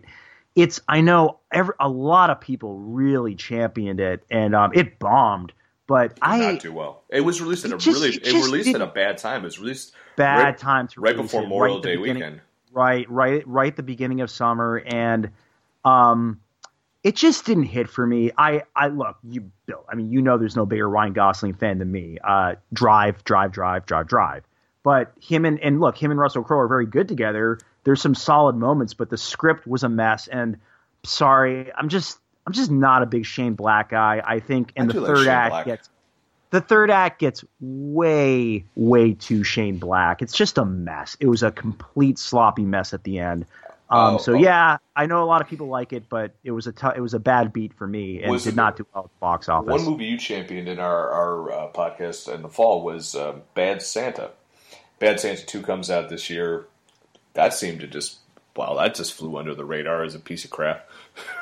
This actually, it's actually a good lead in to uh, something we can talk about for a little bit. Um, yeah, I, I mean, that was crushing. That was another crushing disappointment for me because I, I love the first Bad Santa, like many do, and I was excited about this one, but it, it was awful. It's just an awful comedy. And speaking of awful comedies, even though I like Dumb and Dumber 2 more than most, I think I think we need to stop with the let's make a comedy sequel to a um, cultural or like a cult classic 10 years later. Zoolander 2 people, uh, Bad Santa 2, and just they don't work enough. So as sad like as much as I want to see Bill and Ted 3, I think we probably need to move off of that one. Uh, So, that one, uh, that, uh, you know why I won't say, you know why that one I'll be like, you know what, maybe is because both both Keanu Reeves and Alex Winter are like you you feel the excitement when they talk about it. So I'm gonna I hold, know I'm I'll gonna get wrapped. that I know I'll get hold that wrapped up if they ever make it,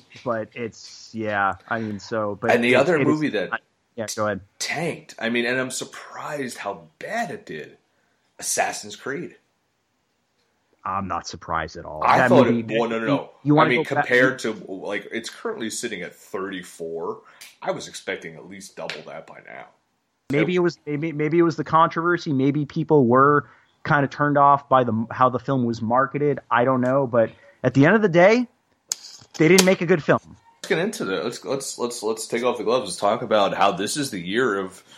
Man, this is the year of just small films that are just grabbing everyone by the throat and saying you should be watching us.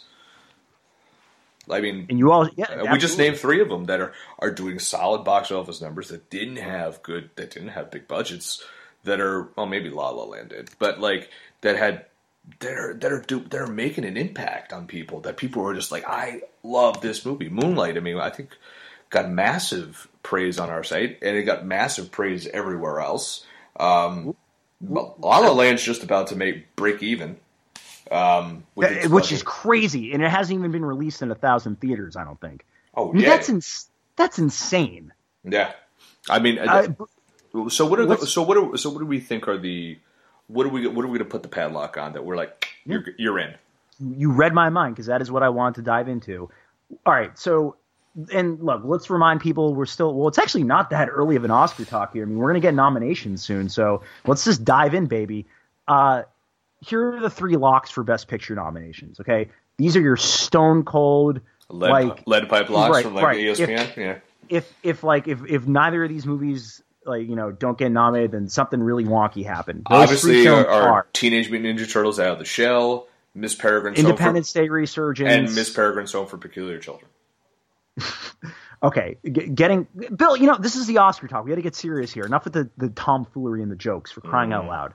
No, the three Stone Cold locks are La La Land, Manchester by the Sea, and Moonlight. Those three movies are getting nominated for Best Picture, like guaranteed. Let's now let's go down. Let's go down. I mean, unless you disagree with any of those, let's go down the ladder. uh, we're, we're- do we have a, a frame of reference for people at home slash me to follow along with while you're going down these Uh, I guess I we'll go the Golden say, like, Globes nominations yeah, you can you can look at to the you can look at the Golden Globes a little bit, but also it's really just doing the reading, seeing what all the other awards bodies are looking into, and just you know kind of taking the temperature in the room. It's those are always the three movies that you see like yes, these are the ones that are going to get nominated for Best Picture. I mean, go go. I I promise you, if you go and find any kind of like hey, just I'm going to Google like what will be nominated for Best Picture. I'm confident that those three movies will be mentioned, and they've been talked about for a while. They, those are the three movies that have been talked about for a long time. If you want to, if now if you put a gun to my head and said pick a front runner right now, La La Land to me seems pretty tough to beat. I think that is the front runner right now. Things can obviously change. uh, yes definitely we've seen it change before Now let's, but let's. So I think those are the three stone cold locks.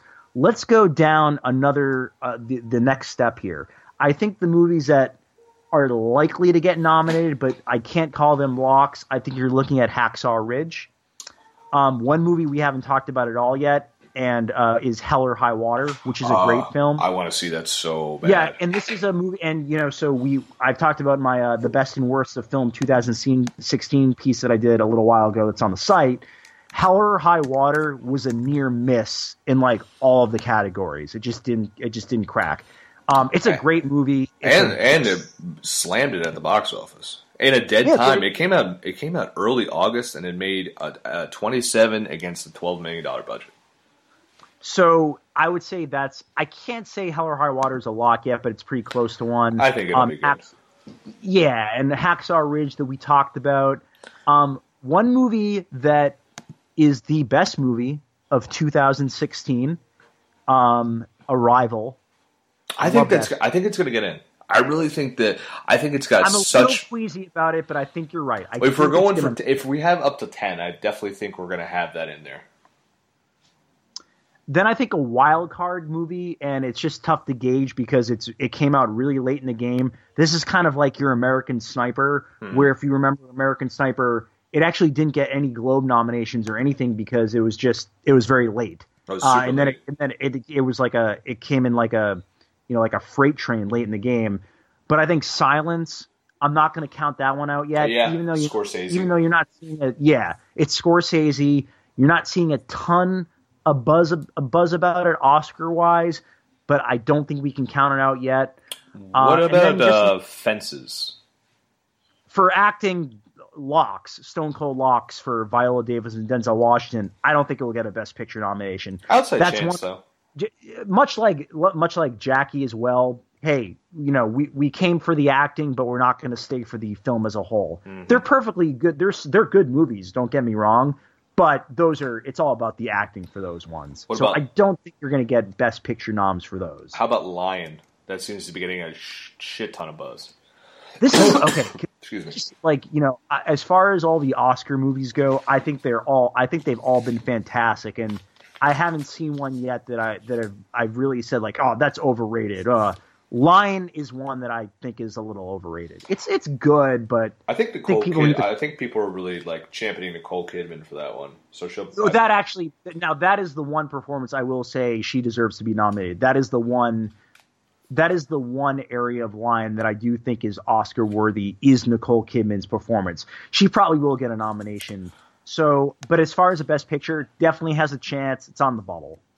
How about? um I, I can't think of anyone else that could really. Those are the big ones. I mean, Loving, eh, we'll see. 20th Didn't really century what- women.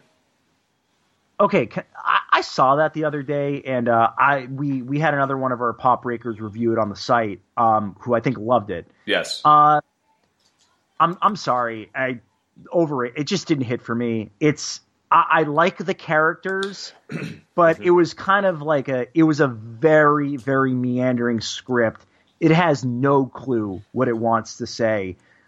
Best Picture nominee, I actually do think it has a chance. It is getting a lot of love. It is that little movie that could.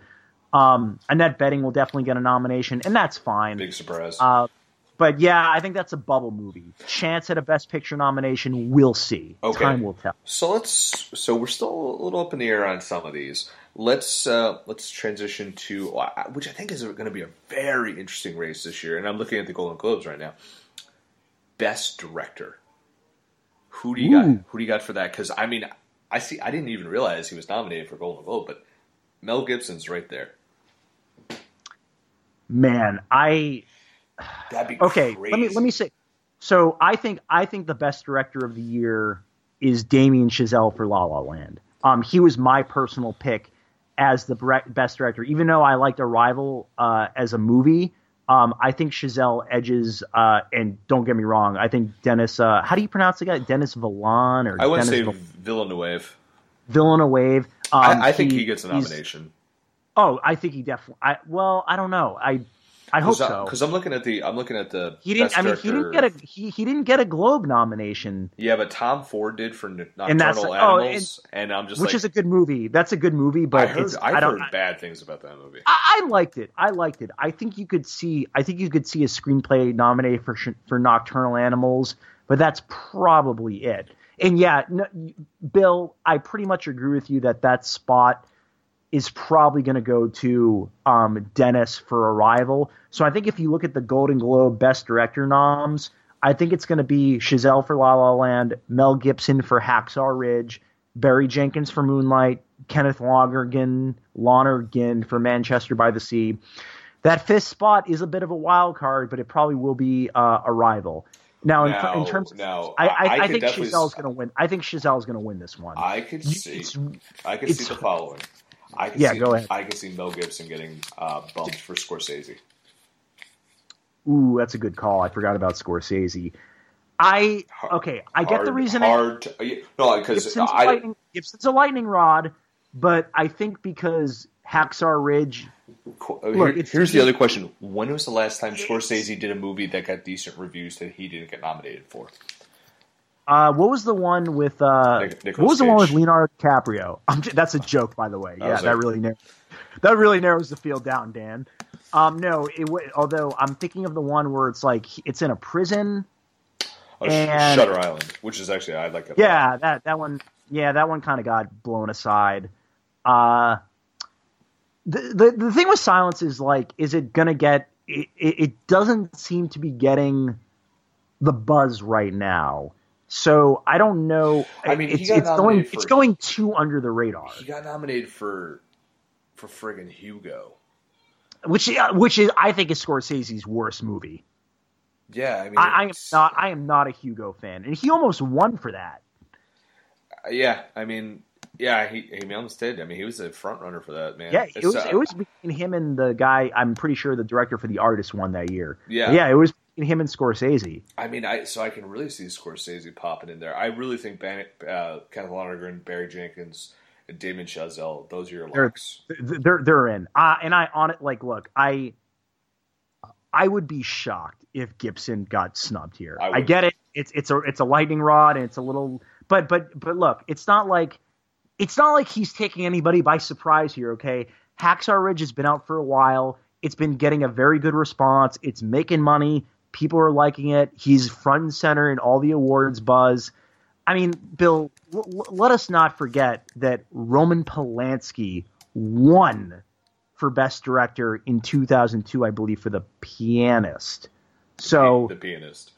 yeah, or okay, whatever. Piano. So, so anyway, so it's not like you know, it's not like they're afraid to nominate the controversial directors. Can he win? No way. But he'll get a. I think he's going to get a nomination. And then Uh, I would say, So yeah, uh, I'm just looking at last year, some of the, the movies that were up last year. I mean, I, I, I compare them to this year. I'm just like, wow, it's like you had a little more some of the like the sexier movies, I guess, like a Mad Max, you know, The Revenant, big. But I mean, this year it's it's very small in terms of, uh, in terms of more classic Oscars to me. One other oh one other film we didn't talk about that has a chance to um get a best picture nomination. I think I this movie's fine. Like uh it's Hidden Figures. I haven't actually written my review yet. Um Wait. getting a lot of bu- it's it's Hidden Figures is that movie that is like Is that with Kevin Costner? the one with Kevin Costner. Wait, uh, that's already out. Oh, oh, I thought Yeah, that, I out. thought that, I thought It that just came out. oh, I thought that came out. Uh, I thought that was a January release. I mean, probably a wide release for January, but it, it's out in limited release now. Hmm. Um, so getting a- it's probably going to get some. It probably is going to get an acting nomination for Octavia, Octavia Spencer.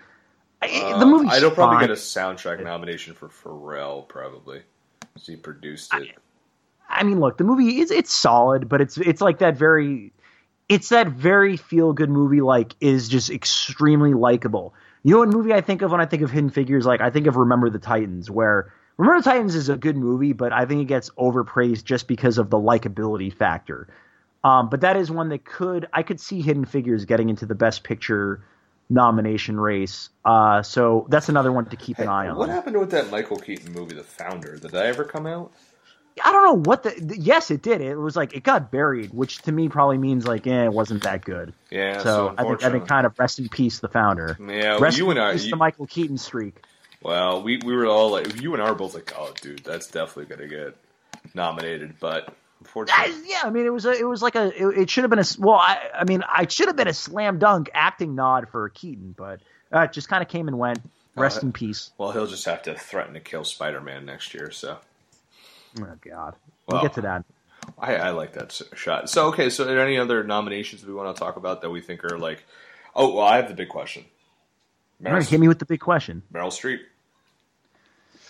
I'm going to say yes. Uh, she's gonna be on the bubble. Uh, let's take a quick look here. God, Who she is got she? nominated Okay, so let's Into the Woods. I mean, she's going to get nominated for this because which that- was so which was I remember that really pissed you off. I was just like, like everyone, the movie tanked. Everyone hated the movie. It's just like God, just you're just nominating her to nominate her, and I think I right. this one she got much better um, praise, a lot of praise for this movie. So I Here- definitely can see it happening. Here are the here are the nomination. I, I think here are the likely nominations for best actress. Let's see if we can uh let's see if we can give Meryl Streep her 85th nomination. So Natalie okay, Portman. so Natalie Portman's in, Emma Stone's in, Amy Adams is in for Arrival. Those are I think those are locks. Man, those are Um, like, like they've been there. That's like they talk about like an alumni. Like they've all won, and, And then I think uh, the Amy Adams has never won. This would be like her fifth or sixth nomination. She's Oh, like she's the won, she's like she? the she's never won an Oscar. She's like the female version of Leonardo DiCaprio. wow, um, I thought she definitely won a supporting actress somewhere. she's won a Golden Globe before. So you have those three, and then I think the fourth person getting in that slot will be Annette Bening for 20th Century Women, and then you kind of have a cluster a, a, a cluster bleep here. I think that that last spot is going to be a battle between Ruth Negga in Loving and Meryl Streep and Florence Foster Jenkins. Now, one wild, one deep wild card I'm going to give you here in this category for a nomination is Hailee Steinfeld in The Edge of 17, who's been getting a ton of praise. Yeah, I mean, she, she's she's already been to the dance Long, once. it's, it's a long shot, but she could. And then just another wild card, but I just don't think the film is getting enough pub. Is um Isabelle Huppert for Elle, uh, but not enough We- attention. So. Yeah, we definitely. I know we reviewed that, and there was got a lot of posy feelings from that. But I know that's what people really want to hear us talk about is uh, all those foreign films like Elle. So Yeah.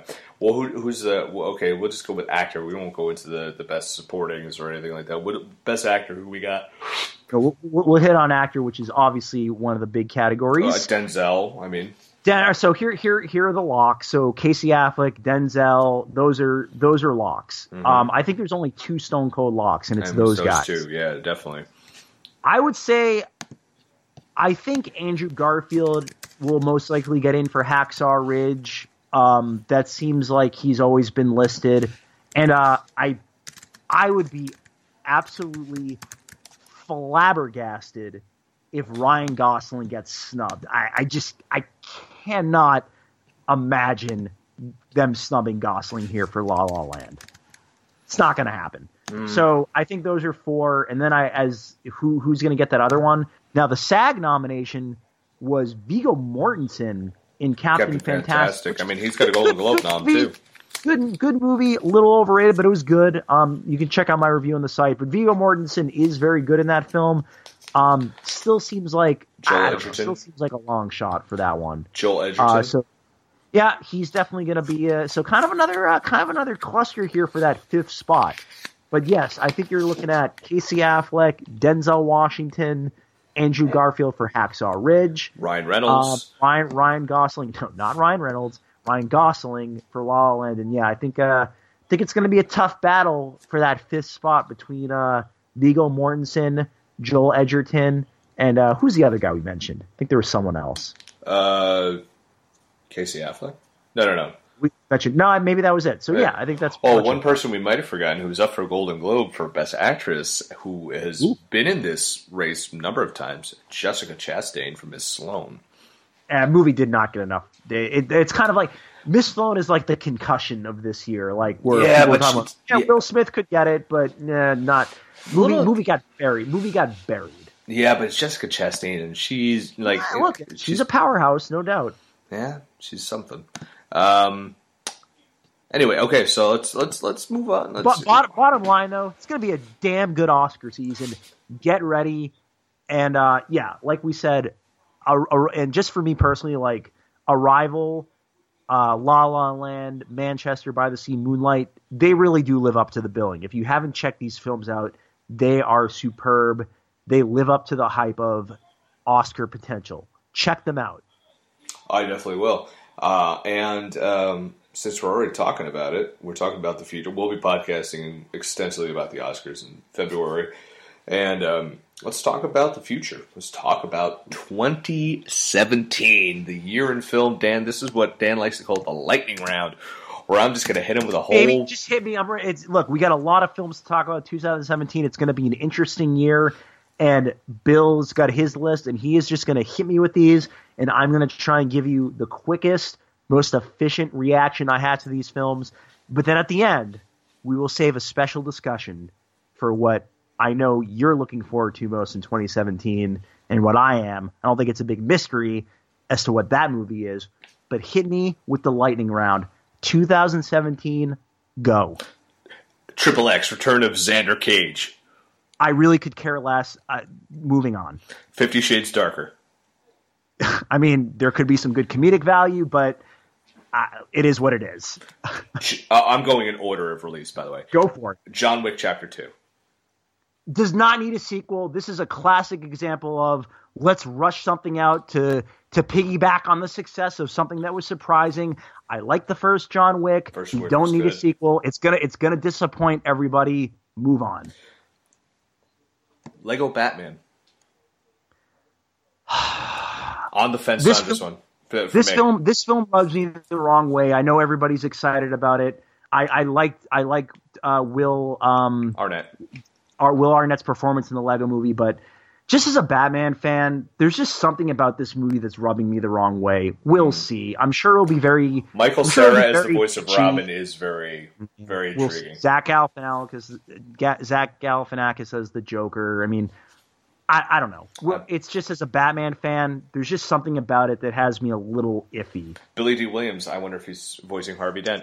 Uh, He is. He is actually. That is kind of a cool piece of casting. The Great Wall, the controversial Matt Damon epic.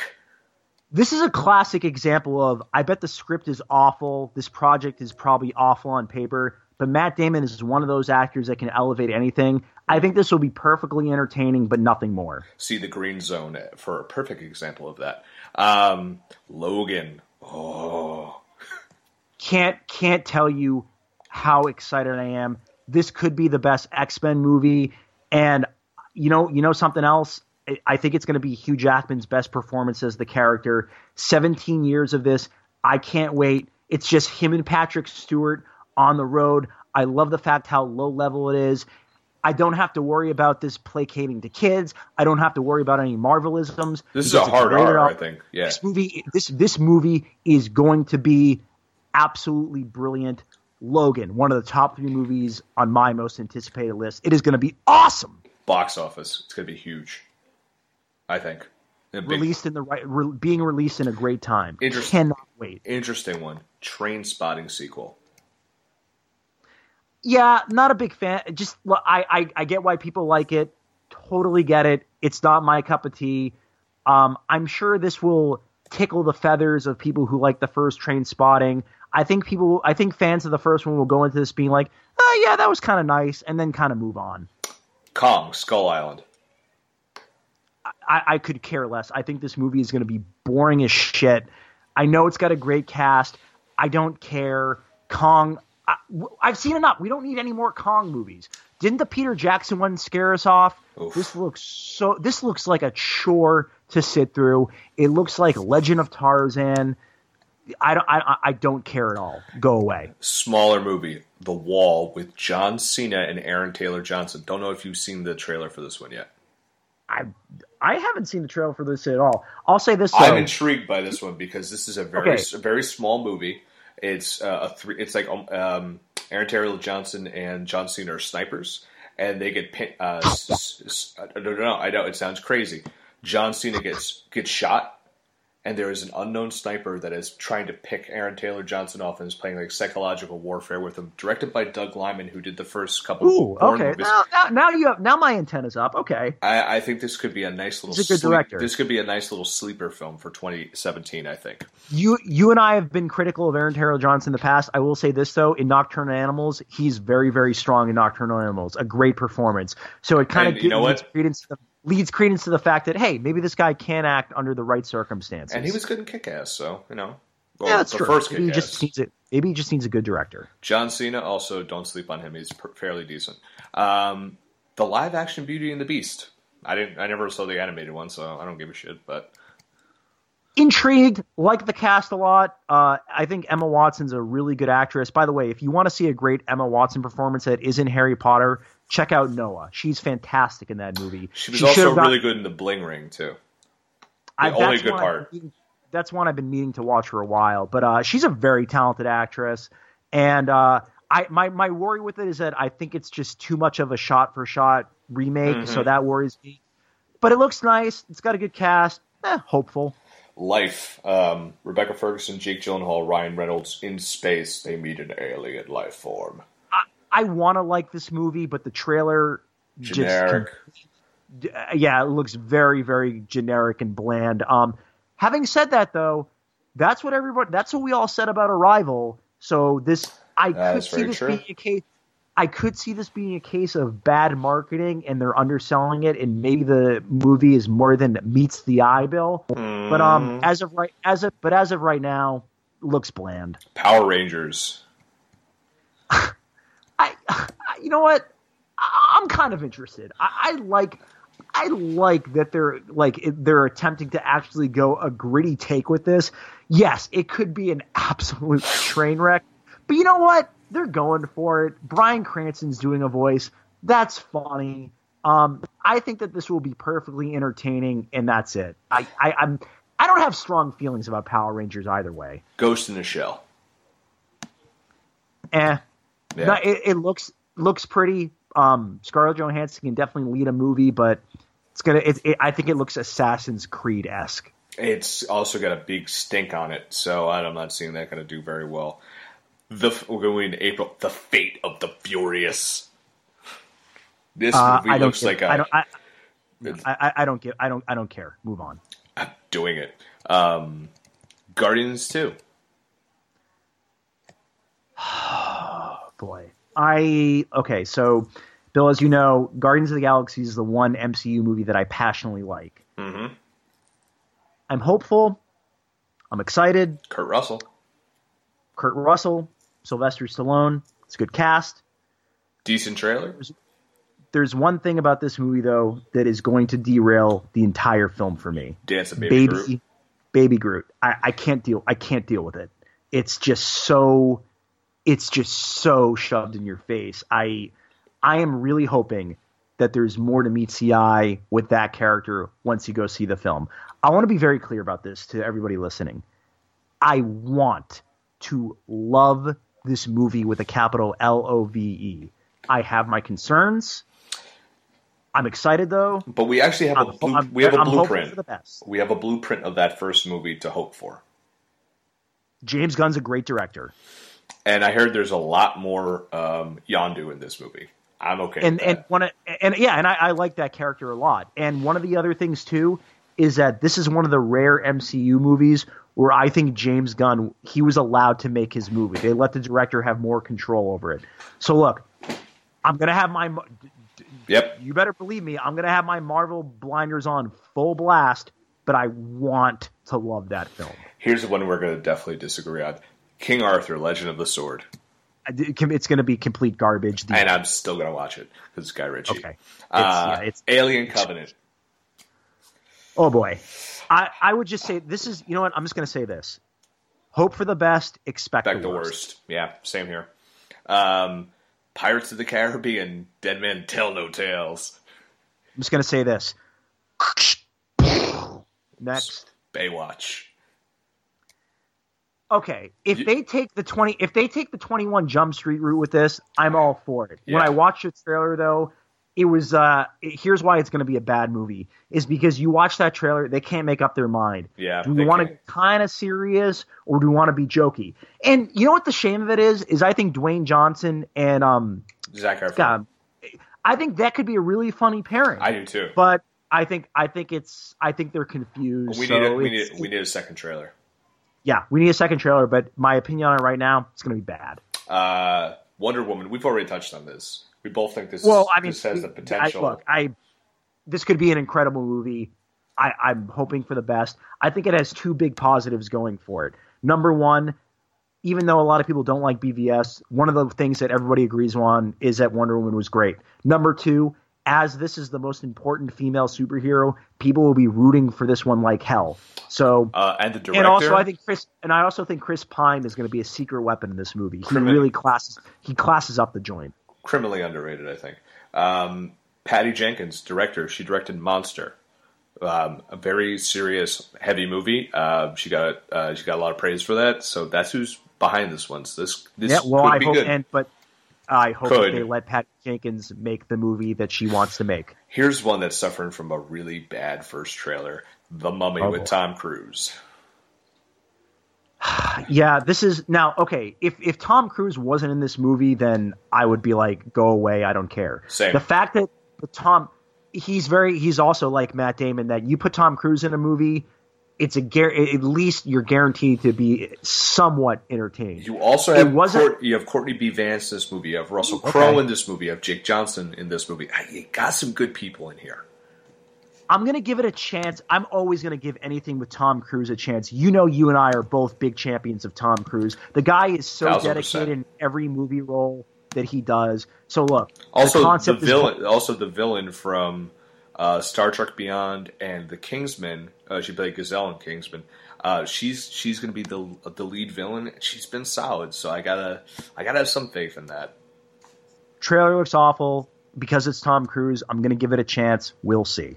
Uh, Transformers: The Last Knight.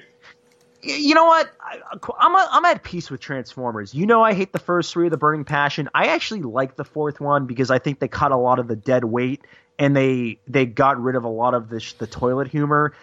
Honestly, this this movie, I don't think it's going to anger me. I don't think I'm going to like it. I think I'm just going to see it and I'm going to be like, yeah, eh, okay, whatever. It's a Transformers movie, and then I think I'm just going to forget about it. I don't think it's going to instill an emotion for me either way. Uh, okay, fair enough. Um, oh boy, Spider-Man: Homecoming. Yeah, I. Okay, Tom Holland has me excited. I like Tom Um, Holland. I like Tom Holland a lot uh, in this role. He's already I he's liked already he's already my second favorite Spider-Man. So So you hated um, Tobey Maguire, obviously. I think that I think that Tom Holland has more emotional weight in Civil War than Tobey Maguire had in all three of those films. Yeah, I said it. Uh, look, I, I'm going to remain hopeful. Now, obviously, my expectations are going to be bottom of the barrel. Now here's, Number here's one. an interesting one. Our resident Okay, Spider-Man Spider-Man fan, Logan Fowler, has a Spider-Man tattoo. By the way, N- not excited for this movie at all. He saw the trailer and he's just like, "I'm not excited for this in one bit."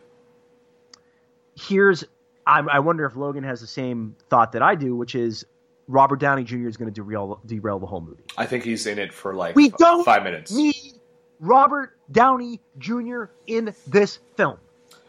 I think he's in the movie for five minutes, and they, if that, I think I think literally he's in it for a little bit, and that's it.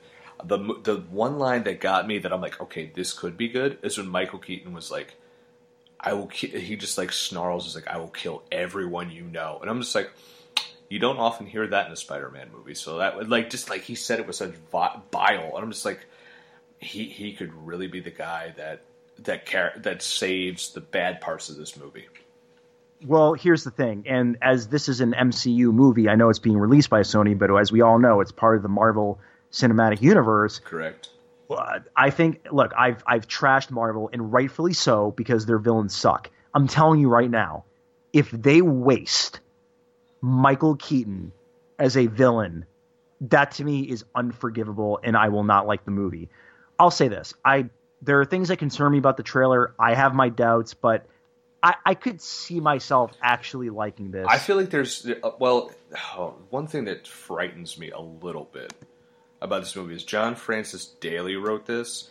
John Francis, yep, and he wrote Vacation, and that was and the incredible Burt Wonderstone. Uh, he has written some stinkers. But generally, when he actually acts, he's a funny guy, which is weird. So, I don't know. Now let's get to let's. Okay, we got one more before we start rubbing our hands in joy. War of the Planet of the Apes. I think you're going to get basically the same what you got last time. Although Woody Harrelson looks pretty badass in this movie. I like the first one in this series, the one with James Franco. Um, my problem with this, my problem with this series has always been, uh, it has one great character and that's it. Uh, you know, I think, I don't know, th- this one just doesn't get me going. I think, you know, I think it'll be fine, but I wasn't. I like Dawn of the Planet of the Apes, but I thought it was absurdly overrated when it first came out. Um, one of the lines in the trailer from Woody Harrelson that scares the hell out of me is, "Or this will be a planet of apes."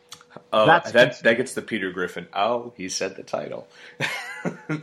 So that's a concern. I, so let's I think this movie let, will be. I think this movie will be solid, but I'm not. Let's I'm not. move on from that until the one we could all, you and I can both rub our hands together in anticipation for Dunkirk, the new Nolan movie. Christopher Nolan. It's Christopher Nolan directing Now, did World you War see, II now did you see the uh, first ten minutes in the before Rogue One? Well, they I, I did not Yes, they show, and if you saw Rogue One in IMAX, really. they showed the first ten minutes. I'm and actually kind of glad I didn't though. no, you would have loved it. Well, how was it? Uh, it was amazing. I mean, it was basically the soundtrack is a ticking clock, and uh, uh, Tom Hardy is featured in it, and it's and I, I it, can't wait for this film. yeah, and it just basically there's a uh, I'm not ruining anything, but there's a dog fight, and there's just some crazy stuff on the beach, and it's not like oh here's this huge action piece, but it's yeah, you you I- I- try I- and find it online. Try and find Well. I, I don't know. I don't know what else I can possibly say. It's you know what? Actually, I do have one criticism about this movie. Why is it being released in July? Ah, I know. this could be his. This could be his Oscar film. But whatever. If Still it's that be. good though, if it's that good though, it will be remembered. One, Um, one movie I think that's going to get pushed that's on here for July is The Dark Tower, which is an adaptation of a Stephen King uh, book. yeah, I, I, yeah. I, I'm sick of hearing about this movie. I'll believe it when I see it. I, I still don't believe it's coming out. Hey, what about the Emoji movie? I actually thought the trailer wasn't too bad. I mean, as far as animated kids movies go, I, I mean, they're okay. Here's the thing: someone, you know, the Emoji Movie. This is just, yep. Let's just, you know, let's just buy this property and crap something out. But you know what? It looks like the screenwriter, at least going off the trailer, he's trying. It, it looked like they were trying. So I don't know. I, I kind of thought the first trailer wasn't too bad. Here's We'll one. see. Here's one that'll fly low, but I'm excited because of the director and writer, and that's Baby Driver. Uh, it's got Yeah, Ed, you're right. You're your boy. That's my boy. So I'm excited for that. Good cast. Kevin Spacey, Jon Bernthal, Jon Hamm, Jamie Foxx, Ansel Elgort. Could be good. It could suck. Who knows? I like Edgar Wright. I do think sometimes he can get too Edgar Wright. I think I think he's one of these directors that needs to be reined in at times. Having said that, though, I like him. So everybody, get Okay, off, everybody so- relax. So yeah, I'm going to skip a whole bunch of shit that's coming out. Although I have not heard of this movie, and it has Tom Cruise in it. It's called American Made. Uh, Yeah, Doug I was Liman, trying to. Based Yeah, I on the life to. of Barry Seal, a former TWA pilot who becomes a drug smuggler in the 80s and was later recruited by the DEA to provide intelligence. Hell of a cast. Doug Liman, you got Tom Cruise, Domino Gleason, Jayma Mays, Jesse Plemons from Breaking Bad fame. Ah, that could be good. Has big potential. We just don't know about enough about it yet. But Yeah. uh, it's definitely it's definitely been on my radar. Here's something we know about Blade Runner 2049. Bill, Yep. I'm all in. Uh, so I'm not, a, All in. I'm not a huge fan of the original. I like the I like the original. I have it's a a lot of respect. It's a it's a, it's a divisive. I have a lot of I respect for the original, but whenever when the, the hype that goes on top of it, I'm just like, I get it, but it's just not my cup of tea. It's like I could sit here and tell you that Tom Petty is, deserves to be in the Rock and Roll Hall of Fame. Tom He's- Petty. I always, I, I know a lot of people like Tom Petty, so I'm just like, I always say, I'm like, hey, yeah, he's great and everything, but just not my cup of tea. This one, I saw the trailer for, friggin' goosebumps. The cast is, and this could be something special. when I first heard that they were making a sequel to Blade, Runner, I punched a lot of things. Um, and I was just like, are you kidding me? If there's one movie that should be left alone, it's friggin' Blade Runner. Then the cast started to get announced, and I was like, okay, I'm intrigued. I mean, Harrison Ford's coming back. That's cool. Ryan Gosling as the lead. I mean, doesn't get much better than that. Jared Leto's in this as Robin well. Right. Yep, yep. Bar- uh, Barkhad, Abdi, I believe. Dave Batista's in it. Yeah, so I'm sure he'll play a nice little supporting physical role, and that's that's great. Uh, They but said he's what- he's taken the, the part of um, what like the Edward James Olmos role almost. okay. That's Gotcha, that's- yeah, he's gonna be like the, basically akin to that. But what swayed me, what swayed me, and why I am putting all my chips in the middle of the table with Blade Runner 2049 is The the, director. director. It's it's the director of Arrival, and so if there was if there was a guy who's going to direct a sequel to Blade Runner not named Christopher Nolan, he would be my pick.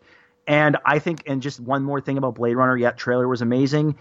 I think this movie could do what Mad Max Fury Road did for that franchise.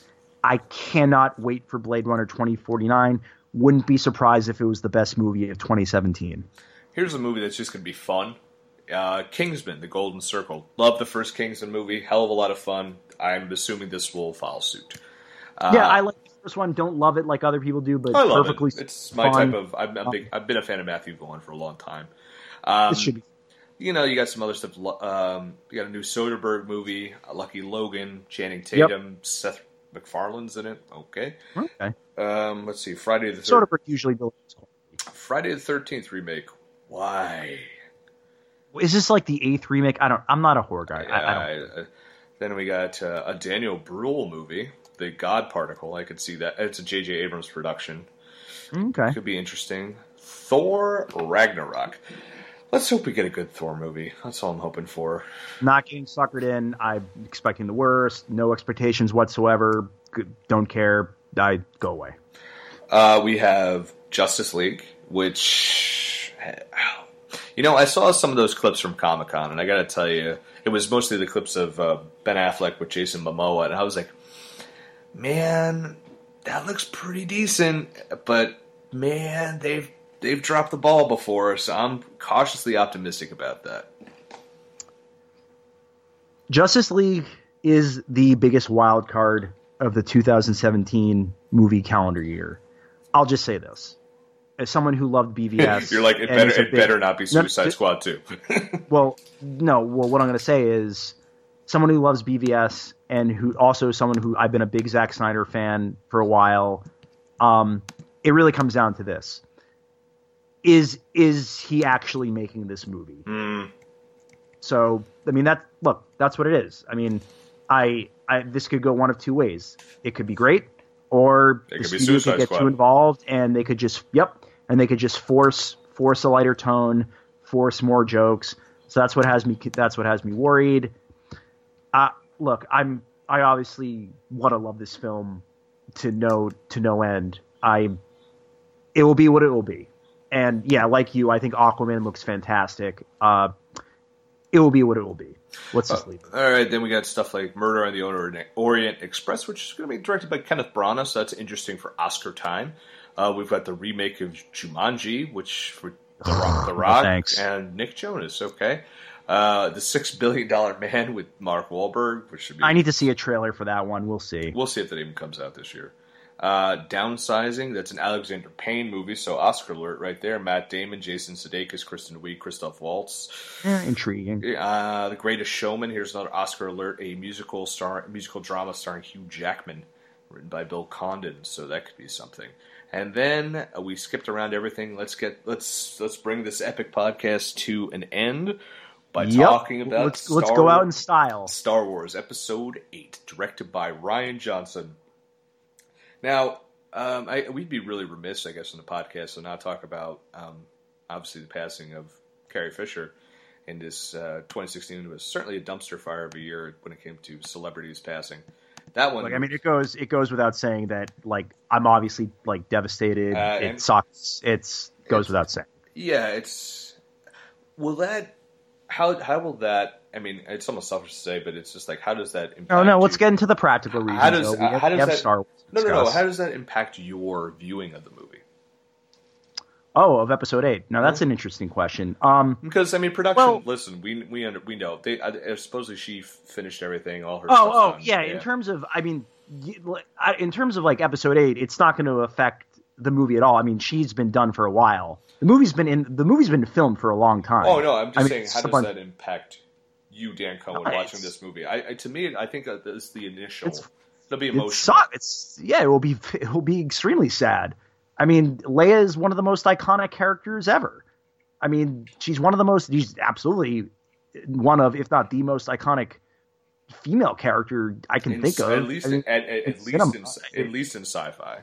At, Oh, at- absolutely. At, minimum, it's sci-fi. At Her minimum, and Ripley. it's, uh, her and Ripley, the two top, and yeah, it's just like, yeah, it's just like, wow, it's just, man, it's just like, I mean, that was It's like, a, bummer. it's a gut punch because we, I mean, this is who we grew up on, and that kind of like, I think, honestly, a lot of the ways for growing up for us, it's just like.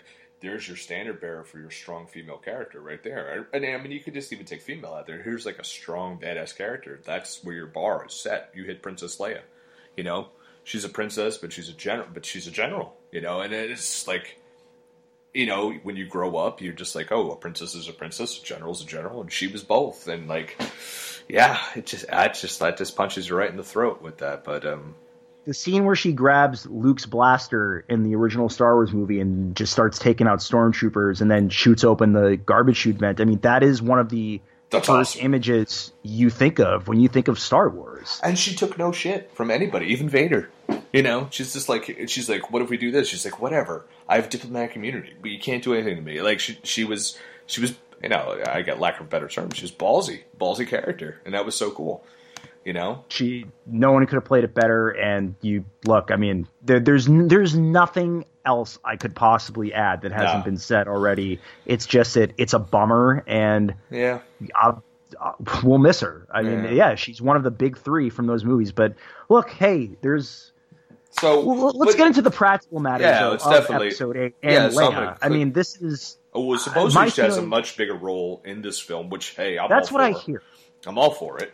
Um, excuse me. Um, I'm trying to see if there's any plot description just yet. No, there's uh, that's another thing we should talk about. Like, you know, well, I'll just say this. Um, you know, episode eight. What I'm looking forward to most about episode eight. I just IM'd it to you on Skype so you can see it. Oh, wait, what is what do we got here? It's okay. Um, so Uh, See it to believe it. I still okay. No. I'm gonna we're gonna move on. Okay, I'm like my brain is like fried right now. yeah, yeah, Um, okay, so uh, that's interesting. yeah. It was. Uh, but I'll, I'll just say this: what I'm looking forward to most with episode eight is it's all about Everything. Luke. yeah, well, everything, yeah. is like- thi- and- so do you think they go back to the whole Knights of Ren with slaughter sequence of Luke's students?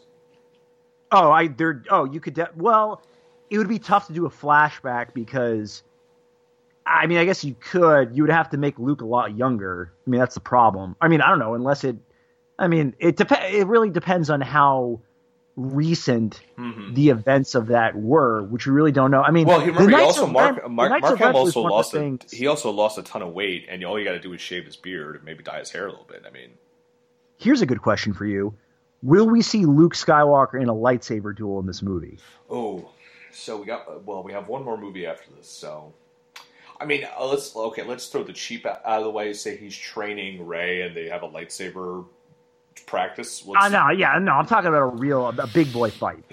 with with Kylo. I don't know. Or I mean- Snoke. Do you think we get a we actually get physical Snoke in this one? Yes. Oh, I think we'll get. A, I think we're gonna get a lot more Snoke. Oh, by the way, we totally skipped over a huge movie that's coming out. There is a Pixar movie coming out in called Coco. By the way, sorry, we forgot to mention that. Um, so yeah, so anyone who didn't think we we forgot it. So It's whatever. Pixar, I'm sure be solid. We'll talk about it in our fall preview next year, uh, this year. And uh, I, yeah, I, I know he'll be in it, but like, so I mean, where we left off at Force Awakens, they they're going to see uh, Hux and Kylo are going to go see Snoke. So I guess we will see him. Oh, I definitely. He. I mean, look, he has to play a larger role. I mean, we need to know more Hmm. about Snoke. Like, I don't think you can just keep him in the shadows. I mean, it's already. You know, we're talking about the second movie into this new trilogy. Yeah. Um, and clearly he's the big he's the big bad here. So, um, oh yeah, I, we'll definitely see him in the physical form. Uh, I'm really curious to. I've been hearing like that they could do practical effects with him. I don't. it's Andy Serkis, We'll dude. see. He, he definitely could pull it off. Andy Serkis can do anything. So Literally. yeah, I, think am. We, I think we interviewed him too. Um, yeah, we did. Duh, we did uh, for Planet of the Apes and um, Comic Con. Uh, yeah, I'm I'm stoked. I want to see more Captain Phasma. I would like to see that. Why? I- Whatever. I- Like I, it's Well, I such a, that's such a. No, I like her in a- Game of Thrones, so I'm just saying. Like, That's fair. She she can do. She has more to offer than what she did. Oh no, definitely. I'm just. I, I guess I'm. I'm only moaning because like that character was so overblown, and it's just like she was in like two scenes. I know, but I'm And just saying. one of like, I th- I think one of them could like I think you could get a lot more um, dramatic mileage out of that character, just given the I'll act- say that given the actress. I'm sure they hired Gwendoline Christie for a reason. Yeah. Um. So it just you know Force tall. Awakens wasn't Force Awakens wasn't going to be her big movie. So, uh, Um, so what do you think happens with? Uh, what do you think is going to happen with Finn? Are we going to see him? Is he actually going to be in action, or is he just going to be like in carbonite, quote unquote. you know, Uh, not no, much. he'll be in action. I don't like. I, I would find it hard to believe that he's just like you know incapacitated for most of the film. I mean, look, that was a big. Ca- I mean, he's a big character in this new series. And So awesome character. And yeah, I think there's I think there's going to be a ton of scenes with him and uh, Oscar Isaac. So yeah, you will if you're a fan of Finn, you will get your your share of Finn scenes. Uh, Don't you worry. Yeah, I, I'm just stoked for this. Are you worried about it at all? How can you not be? I'm not worried one bit. I mean, look, yeah, I love Ryan. I love. Ryan. Abrams, I love yeah, Rian Johnson. you got one hell of a replacement. I, I mean, look, okay, am I worried in the sense that like, could it be disappointing in terms of where my expectation level is? Sure, but am I like, do I think that it, it it's a that it has the potential to be just like an okay movie? No way. It's no, no, no. It's gonna be at the very, very worst. It will be a good movie. Um, and I would be shocked if it wasn't a great movie. I, you have a great writer. You've got a great director for this one. I just love the idea of more Luke. Um, which you know, even and I think it was the right call that they made in the Force Awakens. Totally made sense for that character only to show up at the end. Force Awakens spoiler alert in case you're the one person who hasn't seen that movie. um, this movie's gonna be freaking awesome. I can't, and I'll, I'll say this too. They're they're making us wait for a trailer here. I was mean, so yeah, surprised. I, I thought Thanksgiving because that's, that's, what I thought. Uh, then I thought, okay. Then I was like, maybe they'll do it before Rogue One. I'm like, but then I was seeing there was Rogue One screenings and no one was talking about a new Star Wars trailer. So I'm like, uh, okay, I guess they didn't do it. Like, uh, They're they're they're really playing this close to the vest here, and uh, we don't even have a title yet. I'm gonna make a. I think they're gonna really make us wait for that first trailer. My prediction is, um, ooh, that's actually not a bad call. By, That's- the that- by the way, we haven't seen a we haven't seen an amazing Super Bowl movie trailer in a while. I think. It, well, I it, because it's so damn expensive. Like I think a lot of studios, I think a lot of studios have bowed out. But um, but episode that that's like that's not a bad little call, Bill. Um, I'm gonna say Guardians too. I think they're really gonna make us wait. Um, so I think it's till May, and I think that's when you get a title announcement. wow, Guardians too. Yeah. So anyway, so if people are just wondering about like, oh, what's Rian Johnson done? I've heard the name. He directed an amazing movie and wrote it called Brick with uh, Joseph Gordon-Levitt. Another amazing movie that goes wildly under the radar. The Brothers Bloom. He did Looper, which is uh, which I've which I've championed a lot before. I love It's that movie. fantastic. He was all. He also directed three episodes of Breaking Bad, um, including Ozymandias, which is, um, according to Wikipedia, is uh, is one of the, final episodes in this series and is Wait, regarded. he, wait, he are you? He directed that episode? yeah, I, I I felt like that was somebody else, but that is like that is the best episode of Breaking Bad. There and that's what I said. And they, some people call it the best episode of television ever. Uh, I yeah, I've I I mean that that episode. Oh, just thinking about that episode gives me goosebumps. it so- is not So you're the coming. third to last episode of Breaking Bad. you're coming into with a director that knows what he's doing. um, he also had a cameo as Death Star technician or a Starcase Starbase killer technician in Rogue One. Uh, so he's been in he's in the fam. Uh, I'm excited for it, man. It'll be it, it'll be a little weird without Han Solo in there, but I'm also okay with it. No, I mean you like he Han had to go. It is what it is. Um, Uh, let me. wait, uh, so I, but I still think he shows up. I still think we see Harrison Ford in other in the next two movies, whether it's flashback or whatever. Nah, I think I think he's done. I think I think Harrison. I think I think I think Harrison Ford is on his retirement tour. I don't think we'll see him in Star Wars again. Oh, I was think talking he's gonna about do one more- flashback, I think he's gonna. I think he's gonna do one more Blade Runner. Um, and then you know, Indiana Jones. if, if if this Indiana Jones movie happens, which I still have my doubts, I do too. that will certainly be that will certainly be his last Indiana Jones movie. I guess. I mean, you know, as sad as it is, I mean, I'm curious to see what happens in terms of the character of Leia, though. I, you know, it's it's look, it's very possible that the character was meant to die in this episode. oh, and that. I- oof. So I don't. That's gonna be that's gonna be tears. Oh, that would. I mean, Ugh. people will break down in the theater. But I've always had the. I mean, I've always had the suspicion that All like the, one- the core one of the the- core three are going to go. that all three are going to go in each in each film, like one per film. Mm. And I would and I would think that Luke would bite it in the last one, Well, nine. He is. He is. So, most important character. you know, I don't. Uh, it's going to be interesting uh, to to kind of see how that plays out. I mean, but if Leia, of course, if Leia lives, and I mean they're they're in a pickle. Um, because uh, look, they're obviously not going to recast her. That would be people would burn movie theaters down. So that's obviously not going to happen. Um, so you know, uh, but I I just have this gut call that she was always meant to not live through episode eight. So, and yeah, you're right. If if that happens, I people are gonna break down in the theater. Oh man, that would be a tough moment to take. I think some people are very confused of what the movie is. Uh, it's definitely a very cool movie. It's three actors. It's almost like a stage play. Um, really awesome movie. Uh, great acting from John Goodman. Um, I mean, he. I mean, uh, to me, I'm just like, wow, that's an Oscar. That's his best performance uh, dramatically. That's an Oscar-worthy performance. He's not going to get nominated, but I mean, outside. I mean, he has a one percent chance for a supporting actor nomination. But I mean, that is a movie you definitely spend two hours with, and I think you'll absolutely love it. And just to close up the podcast, Bill, I just want to say one more thing. And why not close it out by pissing off the Marvel fans? I am going to make one other prediction. I think that Thor Ragnarok will be the first MCU film to have a rotten rating on Rotten Tomatoes. That is your Dan Cohen bold prediction of 2017. Wait, close that- her out, Bill. Wait, that second movie didn't get the worst one.